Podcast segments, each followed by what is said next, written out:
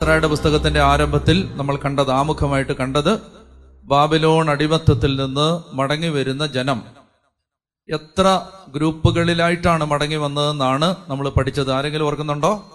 മൂന്ന് ഗ്രൂപ്പുകളിലായിട്ടാണ് തിരിച്ചു വന്നത് ആദ്യമായിട്ട് അവർ മടങ്ങി വന്നത് ആരുടെ നേതൃത്വത്തിലാണ്? സെറു ബാബേൽ എന്ന ജനനേതാവിന്റെ രാജാവിന്റെ രാജാവിന്റെ രാജപരമ്പരയിൽപ്പെട്ട ആ വ്യക്തിയുടെ നേതാവിന്റെ ആ നേതൃത്വത്തിലാണ് അവർ മടങ്ങി വരുന്നത് ഇനി രണ്ടാമതായിട്ട് അവർ മടങ്ങി വരുന്നത് ആരുടെ നേതൃത്വത്തിലാണ്? യസ്രായുടെ നേതൃത്വത്തിലാണ്. മൂന്നാമത്തെ ഗ്രൂപ്പ് മടങ്ങി വരുന്നത് നെഹമിയായുടെ നേതൃത്വത്തിലാണ്. അപ്പോ നമ്മൾ യസ്രായുടെ പുസ്തകത്തിൽ പഠിക്കുന്നത് ഒന്നാമത്തെയും രണ്ടാമത്തെയും മടങ്ങി വരവാണ് വ്യക്തമായോ ബാബിലോൺ അടിമത്തത്തിൽ നിന്ന് ജനം തിരിച്ചു വരുമ്പോൾ ഒന്നാമത്തെയും രണ്ടാമത്തെയും മടങ്ങിവരവാണ് ഏത് പുസ്തകത്തിൽ വായിക്കുന്നത്?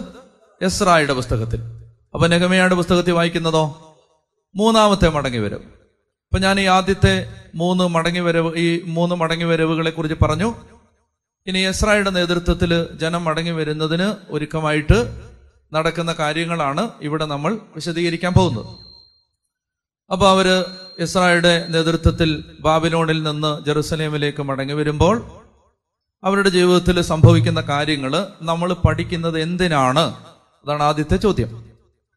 ഇപ്പൊ ഞാൻ എന്തിനാണ് അത് പഠിക്കുന്നത്? അത് പഠിച്ചത് കൊണ്ട് എനിക്ക് എന്താണ് ഗുണം? ആ ഗുണമാണ് ആദ്യം ഞാൻ പറയാൻ പോകുന്നത്. ഇസ്രായുടെ നേതൃത്വത്തിൽ മടങ്ങി വന്ന ജനതയുടെ ചരിത്രം പഠിക്കുന്നത് കൊണ്ട് എനിക്ക് എന്താണ് പ്രയോജനം? പ്രയോജനം ഒന്ന്. നമ്മുടെ ജീവിതത്തിൽ ഇസ്രായേൽ ജനതയെ പോലെ തന്നെ നമ്മളും പലവിധമായ ദൈവവചന ലംഘനം നടത്തിയതിന്റെ ഫലമായി നമ്മുടെ ജീവിതത്തിൽ വന്ന് ഭവിച്ച അടിമത്തങ്ങളിൽ നിന്ന് പുറത്തു വരുമ്പോൾ നമ്മൾ നമുക്കുണ്ടായിരുന്ന ഐശ്വര്യം തിരിച്ചു കിട്ടാൻ നമുക്ക് നഷ്ടപ്പെട്ടതെല്ലാം തിരിച്ചു പിടിക്കാൻ എന്താണ് ചെയ്യേണ്ടത് എന്നുള്ള പാഠം ഈ ഗ്രന്ഥത്തിലൂടെ നമുക്ക് ലഭിക്കുകയാണ്. ഞാൻ പറഞ്ഞു മനസ്സിലായോ? നമ്മുടെ ജീവിതത്തിലും ദൈവവചനം ലംഘിച്ചതിന്റെ ഫലമായി ദൈവത്തെ അനുസരിക്കാത്തതിന്റെ ഫലമായി നമ്മുടെ ജീവിതത്തിലും തകർച്ചകൾ വന്നിട്ടുണ്ട്. പറഞ്ഞേ ഹാലേലുയാ നമ്മുടെ ജീവിതത്തിലും ദൈവവചനം മാനിക്കാത്തതിന്റെ പേരിൽ വന്ന തകർച്ചകളെ നമ്മൾ എങ്ങനെയാണ് ദൈവത്തിൽ ആശ്രയിച്ച് നേരിടേണ്ടത്? എങ്ങനെ നമുക്ക് നമ്മുടെ ഐശ്വര്യം പുനഃസ്ഥാപിക്കാം? എങ്ങനെ നഷ്ടപ്പെട്ടത് തിരിച്ചെടുക്കാം? എന്ന് അറിയുന്നതിന് ഈ ഗ്രന്ഥം നമ്മളെ സഹായിക്കും. അപ്പൊ നമുക്ക് ഇത് പഠിക്കേണ്ട ആവശ്യമില്ലേ? ആവശ്യമുണ്ട്. നമ്മുടെ ജീവിതത്തിൽ നഷ്ടപ്പെട്ട ദൈവകൃപകൾ തിരിച്ചെടുക്കുന്നതിന് നമ്മൾ എന്ത് ചെയ്യണം? അതിനെക്കുറിച്ച് മനസ്സിലാക്കാൻ ഈ ഗ്രന്ഥം നമ്മളെ സഹായിക്കുകയാണ്. അപ്പൊ അതുകൊണ്ടാണ് വളരെ ആഗ്രഹത്തോടെ ദാഹത്തോടെ വചനം പഠിക്കണമെന്ന് ഞാൻ ആമുഖമായിട്ട് പറഞ്ഞത്. അവർക്ക് പറയാവോ ഹല്ലേ ലുയാ ചതി പറയാവോ ഹാലേ ലുയാ യേശുവെ നന്ദി. യേശുവെ സ്തുതി. ഇസ്രായേലിന്റെ പുസ്തകത്തിന്റെ മൂന്നാമത്തെ അധ്യായം എടുക്കുക. അതിന്റെ ഒന്നാമത്തെ വാക്യം വായിക്കാം. ഇസ്രായേലിന്റെ പുസ്തകത്തിന്റെ മൂന്ന് അധ്യായം മൂന്ന് വാക്യം ഒന്ന്. വായിക്കാവോ? പട്ടണങ്ങളിൽ വസിച്ചിരുന്ന ഇസ്രായേൽക്കാർ ഏഴാം മാസത്തിൽ ഒറ്റക്കെട്ടായി ജെറൂസലേമിൽ വന്നു. ഒന്നുകൂടെ നിങ്ങൾ ഉച്ചത്തിൽ വായിക്കണം. പട്ടണങ്ങളിൽ വസിച്ചിരുന്ന ഇസ്രായേൽക്കാർ ഏഴാം മാസത്തിൽ ഒറ്റക്കെട്ടായി ജെറുസലേമിൽ വന്നു. അപ്പൊ അവർ ജെറുസലേമിലേക്ക് മടങ്ങി എത്തുമ്പോ ഒന്നാമത്തെ കാര്യം അവർ മടങ്ങി വന്നത് എങ്ങനെയാണ്? അവർ ഒറ്റക്കെട്ടായി മടങ്ങിയെത്തി. ഇസ്രായേലിന്റെ നേതൃത്വത്തിൽ ഒറ്റക്കെട്ടായി മടങ്ങിയെത്തി. ഒന്നാമത്തെ കാര്യം എന്റെ കർത്താവ് വിശ്വമിശിക എന്റെ ജീവിതത്തിന്റെ തകർച്ചകളിൽ നിന്ന് എന്നെ രക്ഷിക്കുമെന്ന് വിശ്വസിക്കണം. വിശ്വസിക്കുന്നോ? സാവധാനം ചിന്തിച്ചാൽ മതി. ഇപ്പൊ ഈ ആലയത്തിലായിരിക്കുമ്പോ ഒന്നാമത്തെ കാര്യം എല്ലാ അടിമത്തങ്ങളിൽ നിന്നും പുറത്തു കിടക്കാൻ ഒന്ന് എല്ലാ അടിമത്തങ്ങളിൽ നിന്നും പുറത്തു കിടക്കാനുള്ള വഴി. എന്റെ കർത്താവ് എന്നെ രക്ഷിച്ചു രക്ഷിക്കും. എന്റെ കർത്താവ് എന്നെ വീണ്ടെടുക്കും. എനിക്ക് നഷ്ടപ്പെട്ടത് എന്റെ കർത്താവ് എനിക്ക് തിരിച്ചു തരും. എന്റെ ജീവിതത്തെ എന്റെ ഈശോ അനുഗ്രഹിക്കും. ഈ കാര്യത്തിലുള്ള ഉറപ്പാണ്. ഒന്നാമത്തെ കാര്യം ഇപ്പോ ഇവിടെ ഈ ആമുഖ നിമിഷം ഇവിടെ ആയിരിക്കുമ്പോൾ ഇന്ന് നിങ്ങൾ മടങ്ങിപ്പോകുമ്പോൾ ഉല്ലാസത്തോടെ സന്തോഷത്തോടെ ആഹ്ലാദത്തോടാണ് നിങ്ങൾ മടങ്ങിപ്പോകാൻ പോകുന്നത്. അമേൻ ഹല്ലേലൂയ. നമ്മൾ കഴിഞ്ഞ ആഴ്ച ഇവിടെ യുവജനങ്ങളുടെ ധ്യാനം നടത്തുകയായിരുന്നു. ഇപ്പൊ യൂത്ത് അല്ലേ അവരാദ്യമൊക്കെ വരുമ്പോൾ ചെറിയ അസ്വസ്ഥതയൊക്കെ അവർ കാണിക്കും. അപ്പോൾ അവർ ഓരോ അസ്വസ്ഥത കാണിക്കുമ്പോഴും ഞങ്ങൾ അവരോട് പറഞ്ഞുകൊണ്ടിരുന്നു നിങ്ങൾ ഇവിടുന്ന് മടങ്ങിപ്പോകുമ്പോൾ നിങ്ങൾ ആഹ്ലാദത്തോടെ മടങ്ങിപ്പോവും. ചില ആളുകൾ പോകാം ഞങ്ങൾക്ക് പോകണ്ടെന്ന് പറയും. നിങ്ങൾ പോകുന്നത് നിങ്ങൾ തിരിച്ചു പോകണ്ടെന്ന് പോകണമല്ലോ എന്ന് ഓർത്ത് നിങ്ങൾ വിഷമിക്കും. അപ്പൊ അവർ പറഞ്ഞു ഉവ്വ ഉവ്വ ഉവ്വ ഉവ്വ ഉവ്വ. അതൊക്കെ ഞങ്ങൾ ഒരുപാട് കേട്ടിട്ടുള്ളതാണ്. പക്ഷെ ഒടുവിൽ എന്താ സംഭവിച്ചത്? കർത്താവിന്റെ ആത്മാവ് ഇറങ്ങി വന്നു. ദൈവത്തിന്റെ ആത്മാവ് ഇറങ്ങി വന്നിട്ട് ദൈവത്തിന്റെ ആത്മാവിനെ അനുഭവിച്ച് കഴിഞ്ഞപ്പോൾ എന്താ സംഭവിച്ചെന്നറിയോ നിങ്ങൾ ഓർക്കണം യൂത്താണ് യൂത്ത് നിങ്ങളെ പോലല്ല യൂത്താണ് ഒടുവിൽ അവരെ ഞാൻ ഈ ധ്യാന ഹോളിൽ നിന്ന് നിർബന്ധിച്ച് കൈക്ക് പിടിച്ച് എഴുന്നേൽപ്പിച്ച് വഴക്ക് പറഞ്ഞ് ഭക്ഷണശാലയിലേക്ക് അയക്കേണ്ടി വന്നു രാത്രിയിൽ. അവരിറങ്ങി പോകുന്നില്ല. അവരൊക്കെ പറഞ്ഞേ ഹാലേ ലുയാ അപ്പൊ ഞാൻ പറയാം നിങ്ങൾ ഭക്ഷണം കഴിക്കും അവർ ഞങ്ങൾക്ക് ഭക്ഷണം വേണ്ട. ഞങ്ങൾക്ക് ഈശോയുടെ അടുത്തിരുന്നാ മതി. ഞങ്ങൾക്ക് ഈശോയുടെ അടുത്തിരുന്നാ മതി. എത്രയോ പേര്. ഒരാളല്ല. ഒരുപാട് പേര്. പെൺകുട്ടികൾ മാത്രമല്ല. ഒരുപാട് ആൺകുട്ടികൾ പോകുന്നില്ല. ഞാൻ ഒടുവിൽ അച്ഛനോട് പറഞ്ഞു പരിശുദ്ധ കുർബാന ക്ലോസ് ചെയ്യേ. കുർബാന മാറ്റ്. ഒരു പോട്ടെ. പോകുന്നില്ല. പരിശുദ്ധ കുർബാന മാറ്റിയിട്ട് അവരിയ്ക്കുകയാണ് ഭക്ഷണം ഞങ്ങൾക്ക് ഭക്ഷണം വേണ്ട. അവസാനത്തെ ദിവസം ഞാനൊരു വലിയ കരച്ചിൽ കേട്ടു. ഒരു പെൺകുട്ടി വാവിട്ട് കരയുന്നു. അപ്പൊ അതിനെ ഇവിടുന്ന് ആരോ പിടിച്ച് മുകളിലത്തെ നിലയിലേക്ക് കൊണ്ടുപോയി. അപ്പൊ ഞാൻ വേഗം എന്താ സംഭവിച്ചതെന്ന് അറിയാൻ വേണ്ടി എന്തിനാണ് ഇത് കരയുന്നത്? ഞാൻ മുകളിലേക്ക് ചെന്നപ്പോ അതിങ്ങനെ ഹൃദയഭേദകമായി കരയുകയാണ്. ഉച്ചത്തിൽ കരയുന്നത് പറയുന്നത് ഇങ്ങനെയാണ്. എനിക്ക് വീട്ടിൽ പോണ്ടായേ. എനിക്ക് ഇവിടെ നിന്നാ മതിയേ. ഇതാണ് താവൂർ മലയിൽ വെച്ച് പത്രോസ് പറഞ്ഞത്.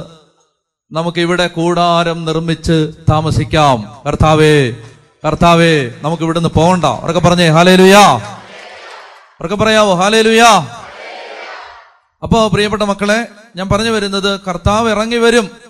അമേൻ കർത്താവ് വരും. അതൊക്കെ കെട്ടുകഥയല്ല. അത് മിത്തല്ല. അത് നിങ്ങളെ വിശ്വസിപ്പിക്കാൻ ധ്യാനഗുരുക്കന്മാർ പറയുന്ന കടങ്കഥയല്ല. കൽപ്പിത കഥകളല്ല ഭ്രമകൽപ്പനകളല്ല ഹാലൂസിനേഷൻസ് അല്ല വിഭ്രമങ്ങളല്ല. ദൈവം ഇറങ്ങി വരും. അപ്പൊ അതുകൊണ്ട് ഒന്നാമത്തെ കാര്യം എന്റെ ജീവിതത്തിൽ ഇടപെടാൻ എന്റെ ദൈവത്തിന് സാധിക്കും എന്ന് വിശ്വസിക്കണം. എല്ലാം മടങ്ങി വരവിനും ഒന്നാമത്തെ കാര്യം അതാണ്. വിശ്വസിക്കണം. ഈ ജനം അത് വിശ്വസിച്ചു. എന്താണ്? ഞങ്ങളുടെ കർത്താവ് ഞങ്ങളെ ഇതാ മടക്കി കൊണ്ടുപോവുകയാണ്. ഞങ്ങളുടെ കർത്താവ് ഞങ്ങളെ ഇതാ തിരിച്ചു കൊണ്ടുപോവാണ് ഞങ്ങളുടെ കർത്താവ് ഞങ്ങളെ രക്ഷിക്കാൻ ഇറങ്ങി വന്നിരിക്കുകയാണ്. ഇത് ഞാൻ ചോദിക്കുകയാണ് നിങ്ങളോട്. നിങ്ങൾ എന്നോട് ഉത്തരം പറയണം. ഇത് നിങ്ങൾ ഇപ്പോൾ വിശ്വസിക്കുന്നുവോ? ഞങ്ങൾ വിശ്വസിക്കുന്നു എന്നാണ് നിങ്ങൾ മറുപടി പറയേണ്ടത്.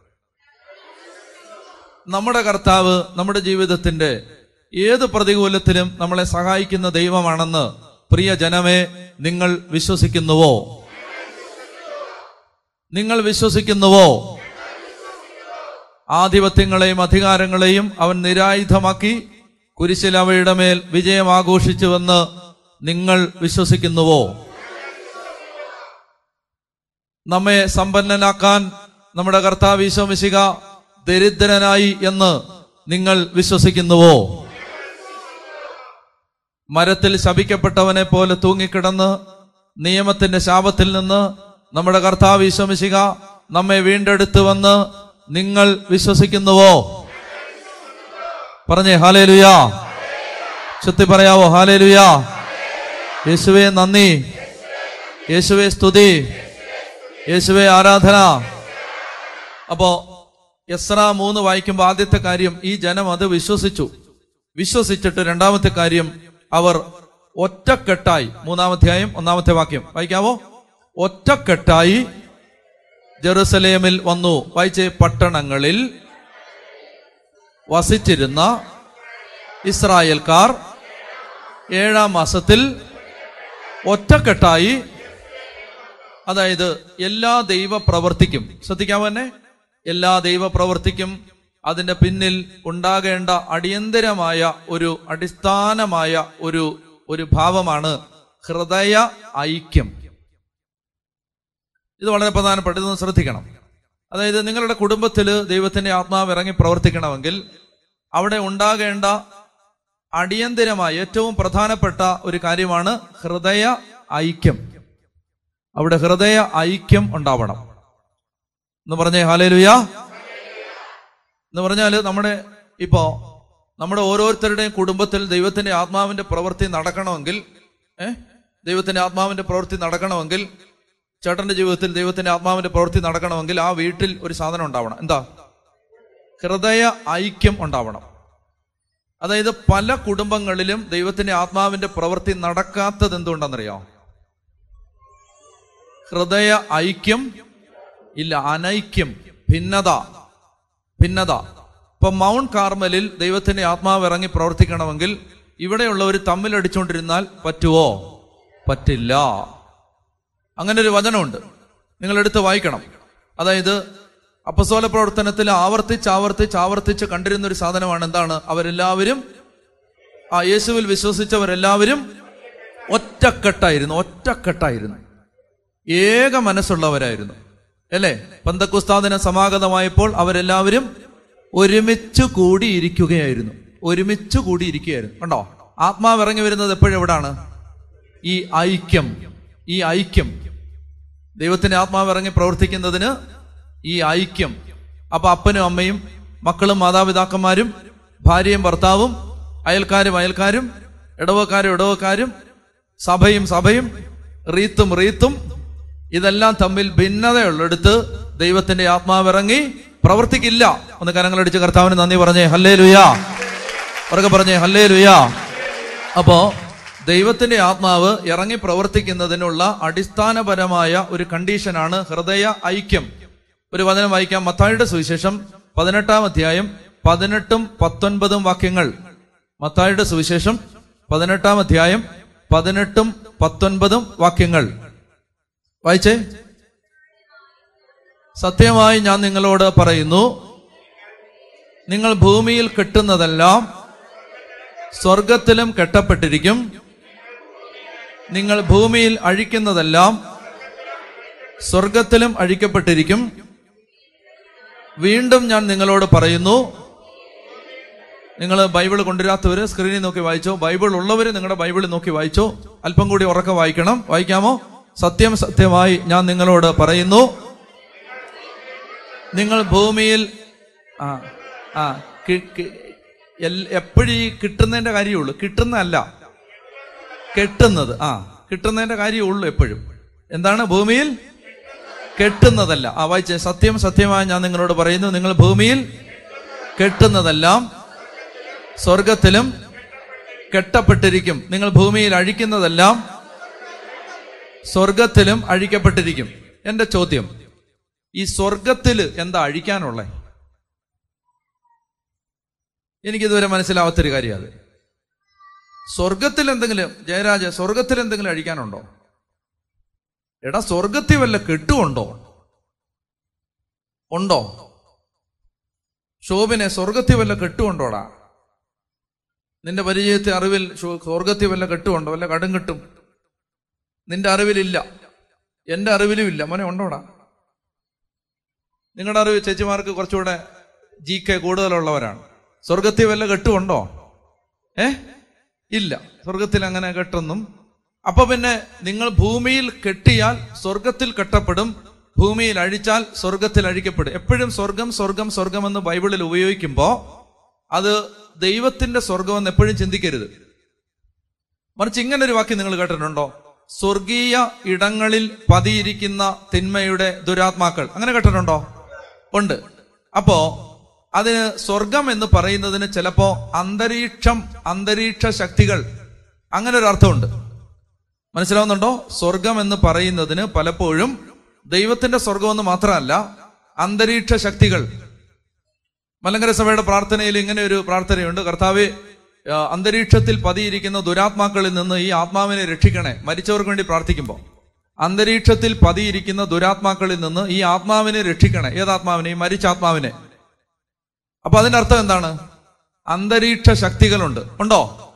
ഉണ്ട്. എഫ് എസോസ് രണ്ട് എഫ് എസോസ് രണ്ട് ഒന്ന് വായിക്ക്. എഫ് എസോസ് രണ്ട് ഒന്ന്. വേഗം വായിക്ക്. എഫ് എസോസ് രണ്ട് ഒന്ന്. പെട്ടെന്ന് വായിക്കണം.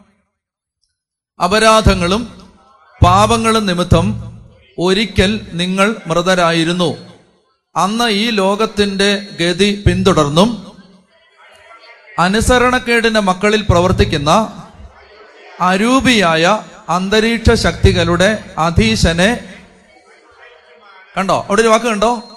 അന്തരീക്ഷ ശക്തികളുടെ അധീശൻ. അങ്ങനെ ഒരു വാക്ക് കണ്ടോ? അന്തരീക്ഷ ശക്തികളുടെ അധിപൻ. അന്തരീക്ഷ ശക്തികൾ. അപ്പൊ ഓർത്തോണം സ്വർഗത്തിൽ കെട്ടപ്പെടുമെന്ന് പറഞ്ഞാൽ പിതാവിന്റെ ദൈവപിതാവിന്റെ ഈശോയുടെ മാതാവിന്റെ പരിശുദ്ധാത്മാവിന്റെ വിശുദ്ധരുടെ സ്വർഗത്തിൽ കെട്ടപ്പെടുമെന്നല്ല. എന്നല്ല ഞാൻ മനസ്സിലാക്കുന്നത്. എനിക്ക് മനസ്സിലായിട്ടുള്ള അങ്ങനല്ല. നിങ്ങൾക്ക് കൂടുതൽ എന്തെങ്കിലും അറിവുണ്ട് എനിക്ക് പറഞ്ഞു തരണം.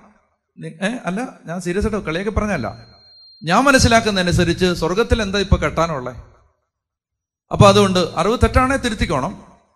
ഞാൻ പറയുകയാണ് അതായത് ഞാൻ മനസ്സിലാക്കുന്നതനുസരിച്ച് അതിങ്ങനെയാണ് എന്താണ്? അതായത് പൈശാചിക ലോകത്ത് ചില കെട്ടുകൾ നിങ്ങൾക്കെതിരെ മുറുക്കി കെട്ടിയിട്ടുണ്ട്.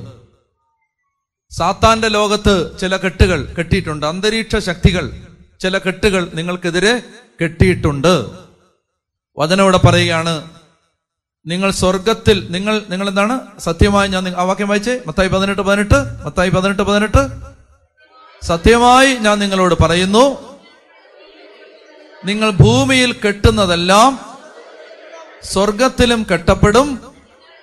നിങ്ങൾ ഭൂമിയിൽ അഴിക്കുന്നതെല്ലാം സ്വർഗത്തിലും അഴിക്കപ്പെട്ടിരിക്കും. അപ്പോ ഇവിടെ പറയുന്ന ഇങ്ങനെയാണ്. അതായത് ജീവിതത്തിൽ ചില കെട്ടുകളുണ്ട്. എത്ര എത്ര നോക്കിയിട്ട് അഴിക്കാൻ പറ്റുന്നില്ല.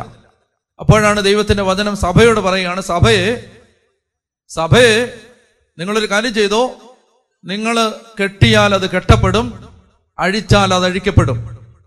ഒന്നാമതായി ഇത് സഭാ ശുശ്രൂഷകർക്ക് നൽകപ്പെട്ട അധികാരമാണ്. രണ്ടാമതായിട്ട് ഇത് സഭയിലെ മാമോദീസ മുങ്ങിയ എല്ലാ ആളുകൾക്കുള്ള അധികാരമാണ്. ഒന്ന് കരങ്ങളടിച്ച് കർത്താവിന് നന്ദി പറഞ്ഞേ. ഒന്നാമതായിട്ട് ഇത് ഒന്നാമതായിട്ട് ഇത് സഭയിലെ സഭാ ശുശ്രൂഷകർക്കുള്ള സഭയിൽ ശുശ്രൂഷാ വേല ചെയ്യുന്ന ആളുകൾക്കുള്ള അധികാരമാണ്. നിങ്ങൾ ഭൂമി കെട്ടിയാൽ സ്വർഗത്തിൽ കെട്ടപ്പെടും. ഭൂമിയിൽ അഴിച്ചാൽ സ്വർഗത്തിൽ അഴിക്കപ്പെടും. ഉറക്കെ പറഞ്ഞേ ഹാലേലുയാ ഉറക്കെ പറഞ്ഞു ഹാലേലുയാ അങ്ങനെ കെട്ടാനും അഴിക്കാനും ഒരു അധികാരമുണ്ട്. എന്താണ്? ചിലത് ഇങ്ങനെ കെട്ടിയിട്ടിരിക്കുകയാണ്. അപ്പോൾ അത് വരില്ല. വരാതിരിക്കുമ്പോൾ നമ്മൾ എന്ത് ചെയ്യുന്നു? ഒരു അഭിഷേകത്തിൽ ഒരു അധികാരത്തിൽ അത് അഴിച്ചാൽ അത് അഴിക്കപ്പെടും. അത് പ്രത്യേകം ശ്രദ്ധിച്ചോണം. പ്രത്യേകിച്ച് ദൈവവചനം കേൾക്കാൻ. ഞാൻ ഒരു എനിക്ക് ഒരു അനുഭവം ഉണ്ടായത് ഞാൻ പറയാം. ഞങ്ങൾ ഒരു ഒരിക്കൽ ഛത്തീസ്ഗഡിൽ ഒരു സ്ഥലത്ത് ശുശ്രൂഷ ചെയ്യുകയാണ്. അപ്പൊ അവിടെ ഞങ്ങൾ ഞായറാഴ്ചയാണ് കൃത്യമായിട്ട് പറഞ്ഞാൽ ജൂലൈ മാസം ഇരുപത്തി അഞ്ചാം തീയതി. ജൂലൈ ഇരുപ കഴിഞ്ഞ ജൂലൈ ഇരുപത്തഞ്ച് ആ ജൂലൈ ഇരുപത്തഞ്ചിന് ഛത്തീസ്ഗഡിൽ ഉച്ചവരെ ഉച്ചവരെ ദൈവവചനം പ്രഘോഷിച്ച് പ്രാർത്ഥിച്ച് കുർബാനയെ അർപ്പിച്ചിട്ട് ഉച്ചയ്ക്ക് തിരിക്കണം. ഞങ്ങൾ വണ്ടിക്കാണ് പോയിരിക്കുന്നത്. അപ്പോൾ രണ്ട് ദിവസം എടുക്കും കേരളത്തിലെത്താൻ. അപ്പോൾ അതുകൊണ്ട് ഞാൻ അവിടെ ഉത്തരവാദിത്തമുള്ള അച്ഛനോട് പറഞ്ഞു അച്ഛോ ഉച്ചയ്ക്ക് തന്നെ ഞാൻ തിരിക്കും. അപ്പോൾ അതുകൊണ്ട് അച്ഛനൊരു നമുക്കൊരു എട്ടരയ്ക്കെങ്കിലും തുടങ്ങണം. അപ്പൊ അച്ഛൻ പറഞ്ഞു നമ്മൾ അച്ഛാ പത്തൊക്കെ ആയാലും ആളുകൾ ആളുകൾ ഇങ്ങനെ എല്ലാം പുതിയ ആളുകളാണ് പലരും.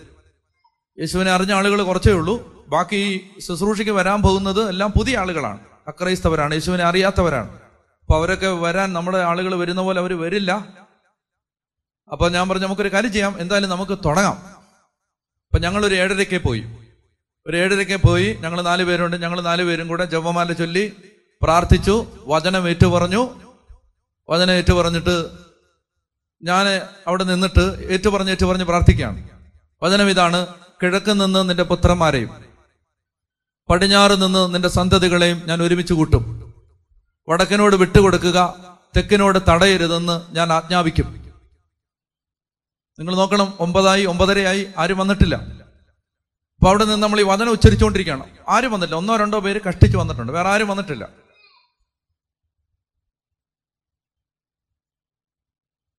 നമ്മൾ ഈ വചനം ആവർത്തിച്ചുകൊണ്ടിരിക്കുകയാണ്. കിഴക്ക് നിന്ന് നിന്റെ പുത്രന്മാരെ പടിഞ്ഞാറ് നിന്ന് നിന്റെ സന്തതികളെയും ഞാൻ ഒരുമിച്ച് കൂട്ടും. വടക്കിനോട് വിട്ടുകൊടുക്കുക തെക്കിനോട് തടയരുതെന്ന് ഞാൻ ആജ്ഞാപിക്കും. ഈ വചനം ഇങ്ങനെ ആവർത്തിച്ചുകൊണ്ടിരിക്കുകയാണ്. പതുക്കെ പതുക്കെ പതുക്കെ പതുക്കെ പതുക്കെ ആളുകൾ വരാൻ തുടങ്ങി. വന്ന് വന്ന് വന്ന് വന്ന് ഒരു അരമണിക്കൂർ കഴിയുമ്പോൾ ഞാൻ നോക്കുമ്പോൾ നമ്മുടെ ആ ഹോളിനകത്ത് ഇരിക്കാൻ സ്ഥലമില്ല. വാതുക്കൽ വെളിയിൽ എല്ലാ ആൾ തിങ്ങി നിറഞ്ഞ് ആൾ. അതിൽ ഒരുപാട് ആളുകൾ ജീവിതത്തിൽ ആദ്യമായിട്ട് ഞാൻ കാണുന്നവര്. കഴിഞ്ഞ മാസം നമ്മൾ കണ്ടിട്ടുള്ള ആളുകളല്ല. ആദ്യമായിട്ട് വന്നവര്. ഞാൻ അവരോട് ചോദിച്ചു ഇത് എവിടുന്ന് വന്നു? എങ്ങനെ വന്നു? എങ്ങനെ അറിഞ്ഞിട്ട് വന്നു? അവർ പറയാണ് വീട്ടിലിരിക്കുന്ന സമയത്ത് ഉള്ളിൽ ഇങ്ങനെ തോന്നുകയാണ്. ആ പാട്ട് കേൾക്കുന്നിടത്തോട്ട് പോവാം. ആ പ്രാർത്ഥന കേൾക്കുന്നിടത്തോട്ട് പോവാം. വന്നിരിക്കുന്ന മുഴുവൻ യേശുവിനെ അറിയാത്തവരാണ്. യേശുവിനെ അറിയാത്തവര്. മനസ്സിൽ ആദ്യമായിട്ട് വന്നവര്. ഫസ്റ്റ് ടൈം യേശു രക്ഷകനാണെന്ന് ആദ്യമായിട്ട് കേൾക്കാൻ പോവാണ്. യേശുവാണ് ലോകത്തിന്റെ പാപം ആദ്യമായിട്ട് കേൾക്കാൻ പോവാണ്.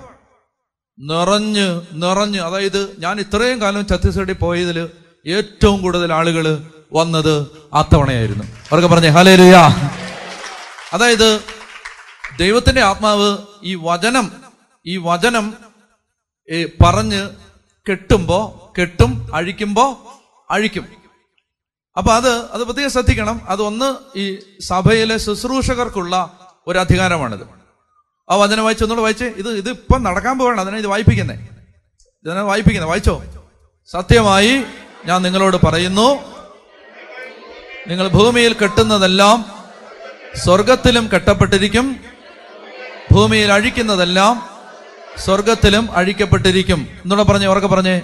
സത്യമായി ഞാൻ നിങ്ങളോട് പറയുന്നു നിങ്ങൾ ഭൂമിയിൽ കെട്ടുന്നതെല്ലാം സ്വർഗത്തിലും കെട്ടപ്പെട്ടിരിക്കും. നിങ്ങൾ ഭൂമിയിൽ അഴിക്കുന്നതെല്ലാം സ്വർഗത്തിലും അഴിക്കപ്പെട്ടിരിക്കും. മനസ്സിലായല്ലോ? കെട്ടുന്നത് ഇവിടെ അഴിക്കുന്നത് അവിടെ. കെട്ടുന്നത് ഇവിടെ അഴിക്കപ്പെടുന്നത് അവിടെ. മനസ്സിലായോ? നിന്റെ തലയ്ക്ക് മുകളിലാണ് കെട്ട്.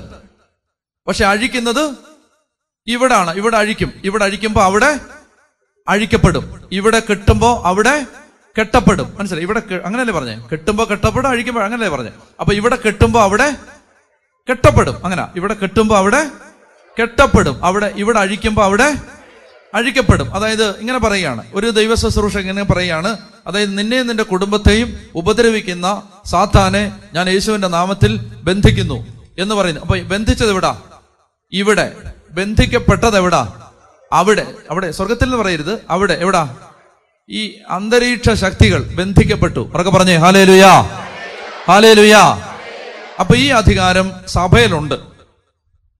ഈ അധികാരം നിങ്ങൾക്ക് ഉപയോഗിച്ച് കിട്ടണോ നിങ്ങളുടെ വീട്ടിൽ?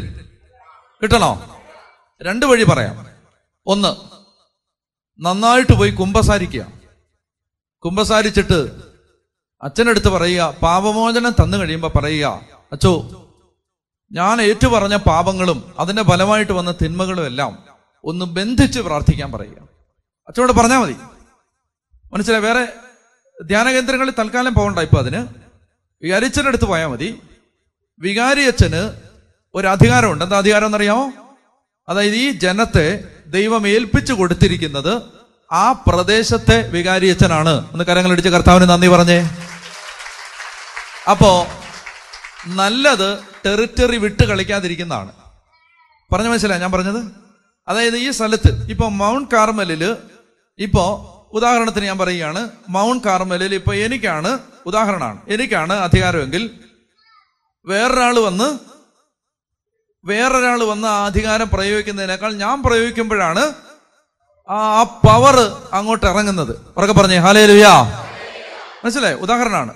അപ്പൊ അതുകൊണ്ട് ഒന്നാമത്തെ കാര്യം ഈ വികാരി അച്ഛനോട് പറയുക അച്ചോ ഞങ്ങളുടെ ജീവിതത്തിൽ ഇങ്ങനെ ഒരു മേഖലയുണ്ട് അച്ഛനൊന്ന് അച്ഛന്റെ പൗരോഗത്യ അധികാരത്തിൽ ഒന്ന് ബന്ധിച്ച് പ്രാർത്ഥിക്കാൻ പറയുക. അവർക്ക് പറഞ്ഞേ ഹാലേ ലുയാ ഹാലേ ലുയാ ചുത്തി പറഞ്ഞേ ഹാലേ ലുയാ ഹാലേ ലുയാ ഹാലേ ലുയാ രണ്ടാമത്തെ കാര്യം എന്ന് പറയുന്നത് ഇതുപോലെയുള്ള ആത്മീയ കേന്ദ്രങ്ങളിൽ വരുമ്പോൾ ഇവിടെ ആരാധനകളിൽ പ്രാർത്ഥനകളിലെല്ലാം ഇങ്ങനെ ബന്ധിച്ച് പ്രാർത്ഥിക്കും. ആ സമയത്ത് അത് നിങ്ങൾ ഇത് അറിഞ്ഞിട്ട് ആരാധിച്ച് പ്രാർത്ഥിക്കുമ്പോൾ നിങ്ങളത് വിശ്വസിച്ച് ഏറ്റെടുക്കണം. എന്താണ്? എന്റെ കുടുംബത്തിൽ പിശാചി കെട്ടിയ കെട്ടുകൾ ഈ സമയത്ത് അച്ഛൻ അഴിക്കുകയാണ്. എന്റെ കുടുംബത്തിൽ സാത്താൻ കെട്ടിയ കെട്ടുകൾ ഈ സമയത്ത് അഴിയപ്പെടുകയാണ്. അത് വിശ്വാസത്തിൽ ഏറ്റെടുക്കണം. ഒന്ന് വലതുകരം വരുത്തി പറഞ്ഞേ ഹാലേ ലുയാ നന്നായിട്ട് കരങ്ങളടിച്ചൊന്ന് കർത്താവിനെ മഹത്വപ്പെടുത്തിക്കേ. ഇനി ഒന്നാമത്തെ കാര്യം ഒന്നാമത്തെ കാര്യം നമ്മൾ നമ്മുടെ ഈ അധികാരം നമ്മൾ എന്ത് ചെയ്യുന്നു? നമ്മുടെ വികാരിച്ചനിലൂടെ അതുപോലെ ശുശ്രൂഷ കേന്ദ്രങ്ങളിലൂടെ ഈ അധികാരം അതിന്റെ ആനുകൂല്യം നമ്മൾ ഏറ്റെടുക്കുന്നു രണ്ടാമത്തെ കാര്യം ആ ഇനി കുറച്ചുകൂടെ കുറച്ചുകൂടെ മഹനീയമായൊരു രഹസ്യം പറഞ്ഞുതരാം. ഈ അധികാരം നിങ്ങൾക്ക് നിങ്ങളുടെ വീട്ടിൽ പ്രയോഗിക്കണോ? വേണോ? വേണം വേണം. എങ്കിൽ അടുത്ത വാക്യം വായിക്കും.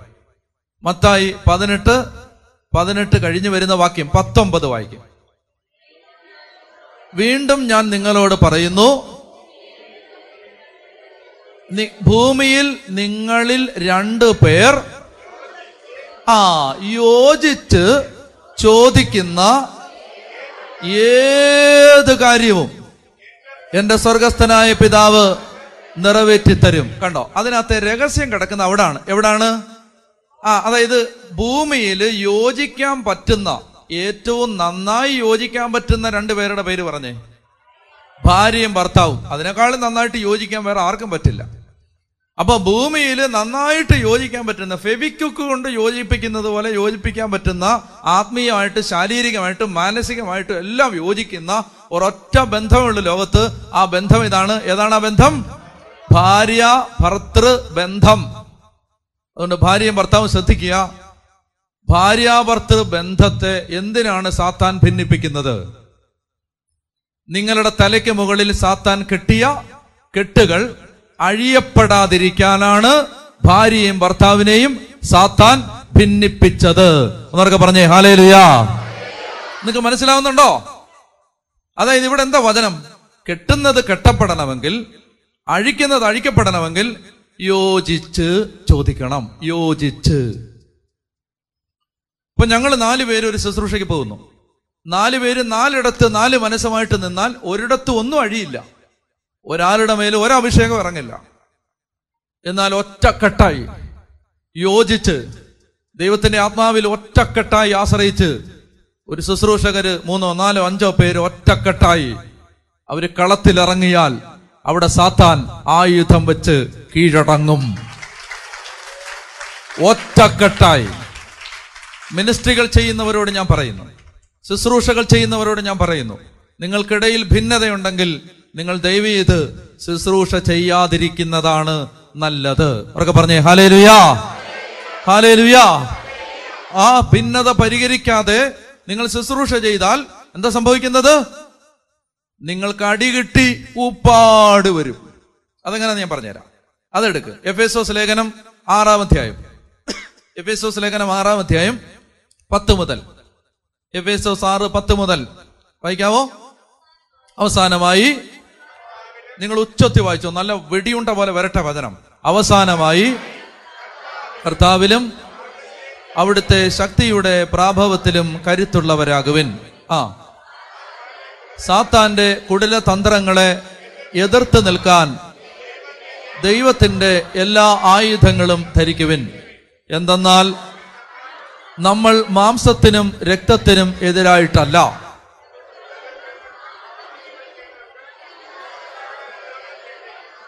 അധിപന്മാർക്കും തിന്മയുടെ ദുരാത്മാക്കൾക്കും എതിരായിട്ടാണ്. അതിനാൽ ദൈവത്തിന്റെ എല്ലാ ആയുധങ്ങളും ധരിക്കുവിൻ.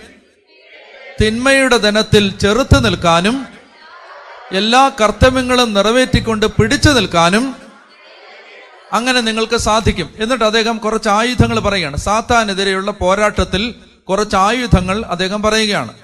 വായിച്ചോ? അതിനാൽ സത്യം കൊണ്ട് അരമുറുക്കി നീതിയുടെ കവചം ധരിച്ച് നിങ്ങൾ ഉറച്ചു നിൽക്കുവിൻ.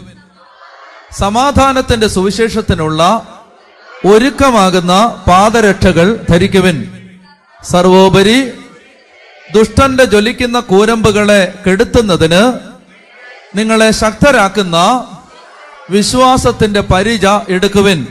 രക്ഷയുടെ പടത്തൊപ്പി അണിയുകയും ദൈവവചനമാകുന്ന ആത്മാവിന്റെ വാൾ എടുക്കുകയും ചെയ്യുവൻ.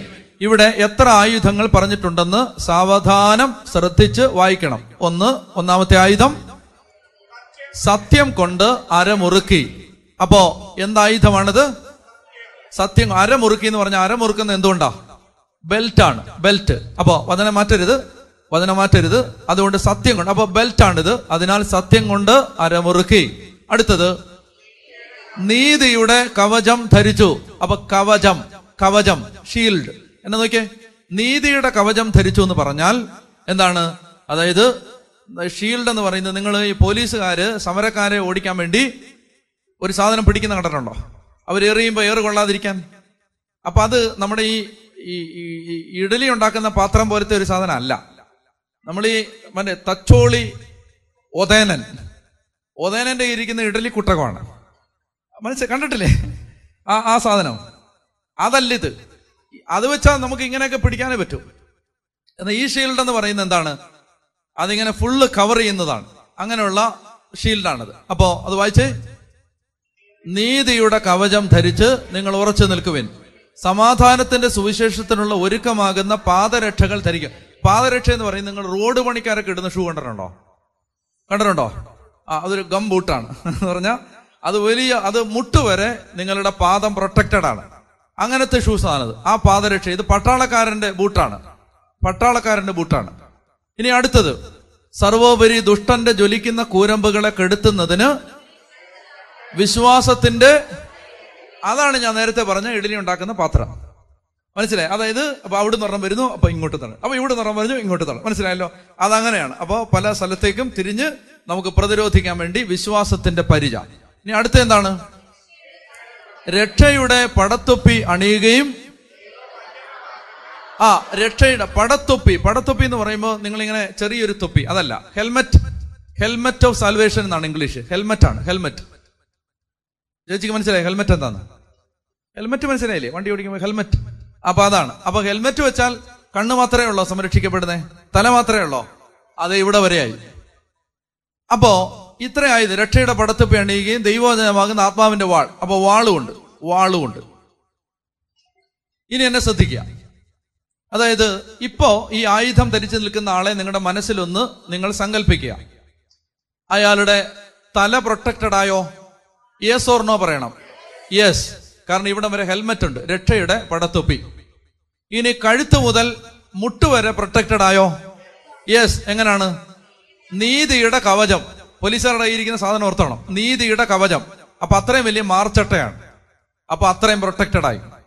ഇനി അയാളുടെ കാൽ മുട്ട് മുതൽ കാൽ വരെ പ്രൊട്ടക്റ്റഡ് ആയോ? പ്രൊട്ടക്റ്റഡ് ആയി. അപ്പോ അയാളുടെ കാൽപാത അതെന്നതാണ് സുവിശേഷത്തിന് ഒരുക്കമാകുന്ന പാദരക്ഷ. സുവിശേഷം പറയാനുള്ള സന്നദ്ധത. അതാണ് പ്രൊട്ടക്ഷൻ കാലിന്റെ പ്രൊട്ടക്ഷൻ പിന്നെന്താണ്? പരിച. വിശ്വാസത്തിന്റെ പരിച. അപ്പൊ ഇത്രയും കവർ ചെയ്തു. അപ്പൊ തല കഴുത്ത് മുതൽ മുട്ടുവരെ മുട്ടു മുതൽ താഴെ വരെ എല്ലാം കവർ ചെയ്തു. ഇനി എങ്ങാനും അവിടുന്ന് ഇവിടുന്നെങ്കിലും ഒരെണ്ണം അറിയാതെ വന്നാൽ അതിനെ തടയാൻ വേണ്ടി പരിചയമുണ്ട് അപ്പൊ ഇത്രയും കാര്യങ്ങൾ എടുത്തു കഴിയുമ്പോൾ ഈ മനുഷ്യൻ ചോദ്യം ഈ മനുഷ്യൻ പൂർണമായും പ്രൊട്ടക്റ്റഡ് ആണോ അല്ലയോ? Yes or no yes or no or പറയരുത്. യേസ് അല്ലെങ്കിൽ നോ പറയുക. ഈ ആൾ നിങ്ങളൊന്ന് കൈവെക്കുക. എത്ര പേര് പറയുന്നു? ഈ ആൾ ഇപ്പൊ ഞാൻ നിങ്ങൾ ഞാൻ നിങ്ങൾ നിങ്ങൾ അത് സങ്കല്പിച്ചാൽ നിങ്ങൾക്ക് മനസ്സിലായി. എന്താണ്? കഴുത്ത് വരെ പ്രൊട്ടക്റ്റഡ് ആയി അത് കഴിഞ്ഞ് താഴെ പിന്നെ കാൽമുട്ട് പിന്നെ എല്ലാം പ്രൊട്ടക്റ്റഡ് ആയി പരിച വാൾ. ഈ ആൾ സമ്പൂർണമായും പ്രൊട്ടക്റ്റഡ് ആയോ ഇല്ലയോ? യെസ് ഓർ നോ യെസ് എന്നുള്ളവരെന്ന് കൈവെക്കുക ഒത്തിരി പേര് യെസ് എന്നുള്ളവരുണ്ടല്ലോ അതിനുള്ള കൈവ് നല്ലൊരു കൈവെക്ക് നോ എന്നുള്ളവരാണ് ബാക്കിയല്ല. ഒന്ന് കൈവെക്കുക നോ ബാക്കിയുള്ളവരെന്താ? ഓറാണോ ഏ? ഇത് രണ്ടിലും ഇല്ലാത്ത രണ്ട് രണ്ടിലും ഇല്ലാത്ത ആവരുത്. രണ്ടും ഇല്ലാത്തത് ആവരുത്. യെസ് ഓർ നോ പറ. ഈ ആൾ ഫുള്ളി പ്രൊട്ടക്റ്റഡ് ആണോ? അല്ല. എന്തുകൊണ്ട് ആ. മുമ്പേ പറഞ്ഞിട്ടുള്ളതാ. എന്തുകൊണ്ടാണ്? ഈ ആളുടെ മുൻവശം മുഴുവൻ കവർ ചെയ്തിരിക്കുന്നു. പക്ഷെ ഇയാളുടെ back side bare open bare open പുറകുവശം ഫ്രീയ പുറകിൽ കൂടെ വരുന്ന ശത്രുവിന് വെട്ടാം. പുറകിൽ കൂടെ കുത്തിക്കൊല്ലാം. നിങ്ങൾ ശ്രദ്ധിച്ചോണം. പുറകിൽ കൂടി ആക്രമിക്കാതിരിക്കാൻ പട്ടാളക്കാർ യുദ്ധം ചെയ്തുകൊണ്ടിരുന്നത് ഈ കാലഘട്ടത്തിലെ ഈ ആർമറിയിൽ ഈ ഈ യുദ്ധ തന്ത്രത്തിൽ അവർ യുദ്ധം ചെയ്തുകൊണ്ടിരുന്നത് ഇങ്ങോട്ട് നോക്കിയേ. ഒരു പട്ടാളക്കാരൻ ഇങ്ങനെ തിരിഞ്ഞു നിൽക്കും. വേറൊരു പട്ടാളക്കാരൻ ഇങ്ങനെ തിരിഞ്ഞു നിൽക്കും. കാണുന്നുണ്ടോ? ഒരു പട്ടാളക്കാരൻ അങ്ങോട്ട് തിരിഞ്ഞു നിൽക്കും വേറൊരു പട്ടാളം ഇങ്ങോട്ട് തിരിഞ്ഞു നിൽക്കും എന്നിട്ട് അവർ പുറം പുറം ചേർത്ത് വെക്കും. രണ്ടുപേര് ചേർന്ന് നിൽക്കും. പുറത്തോട് പുറം.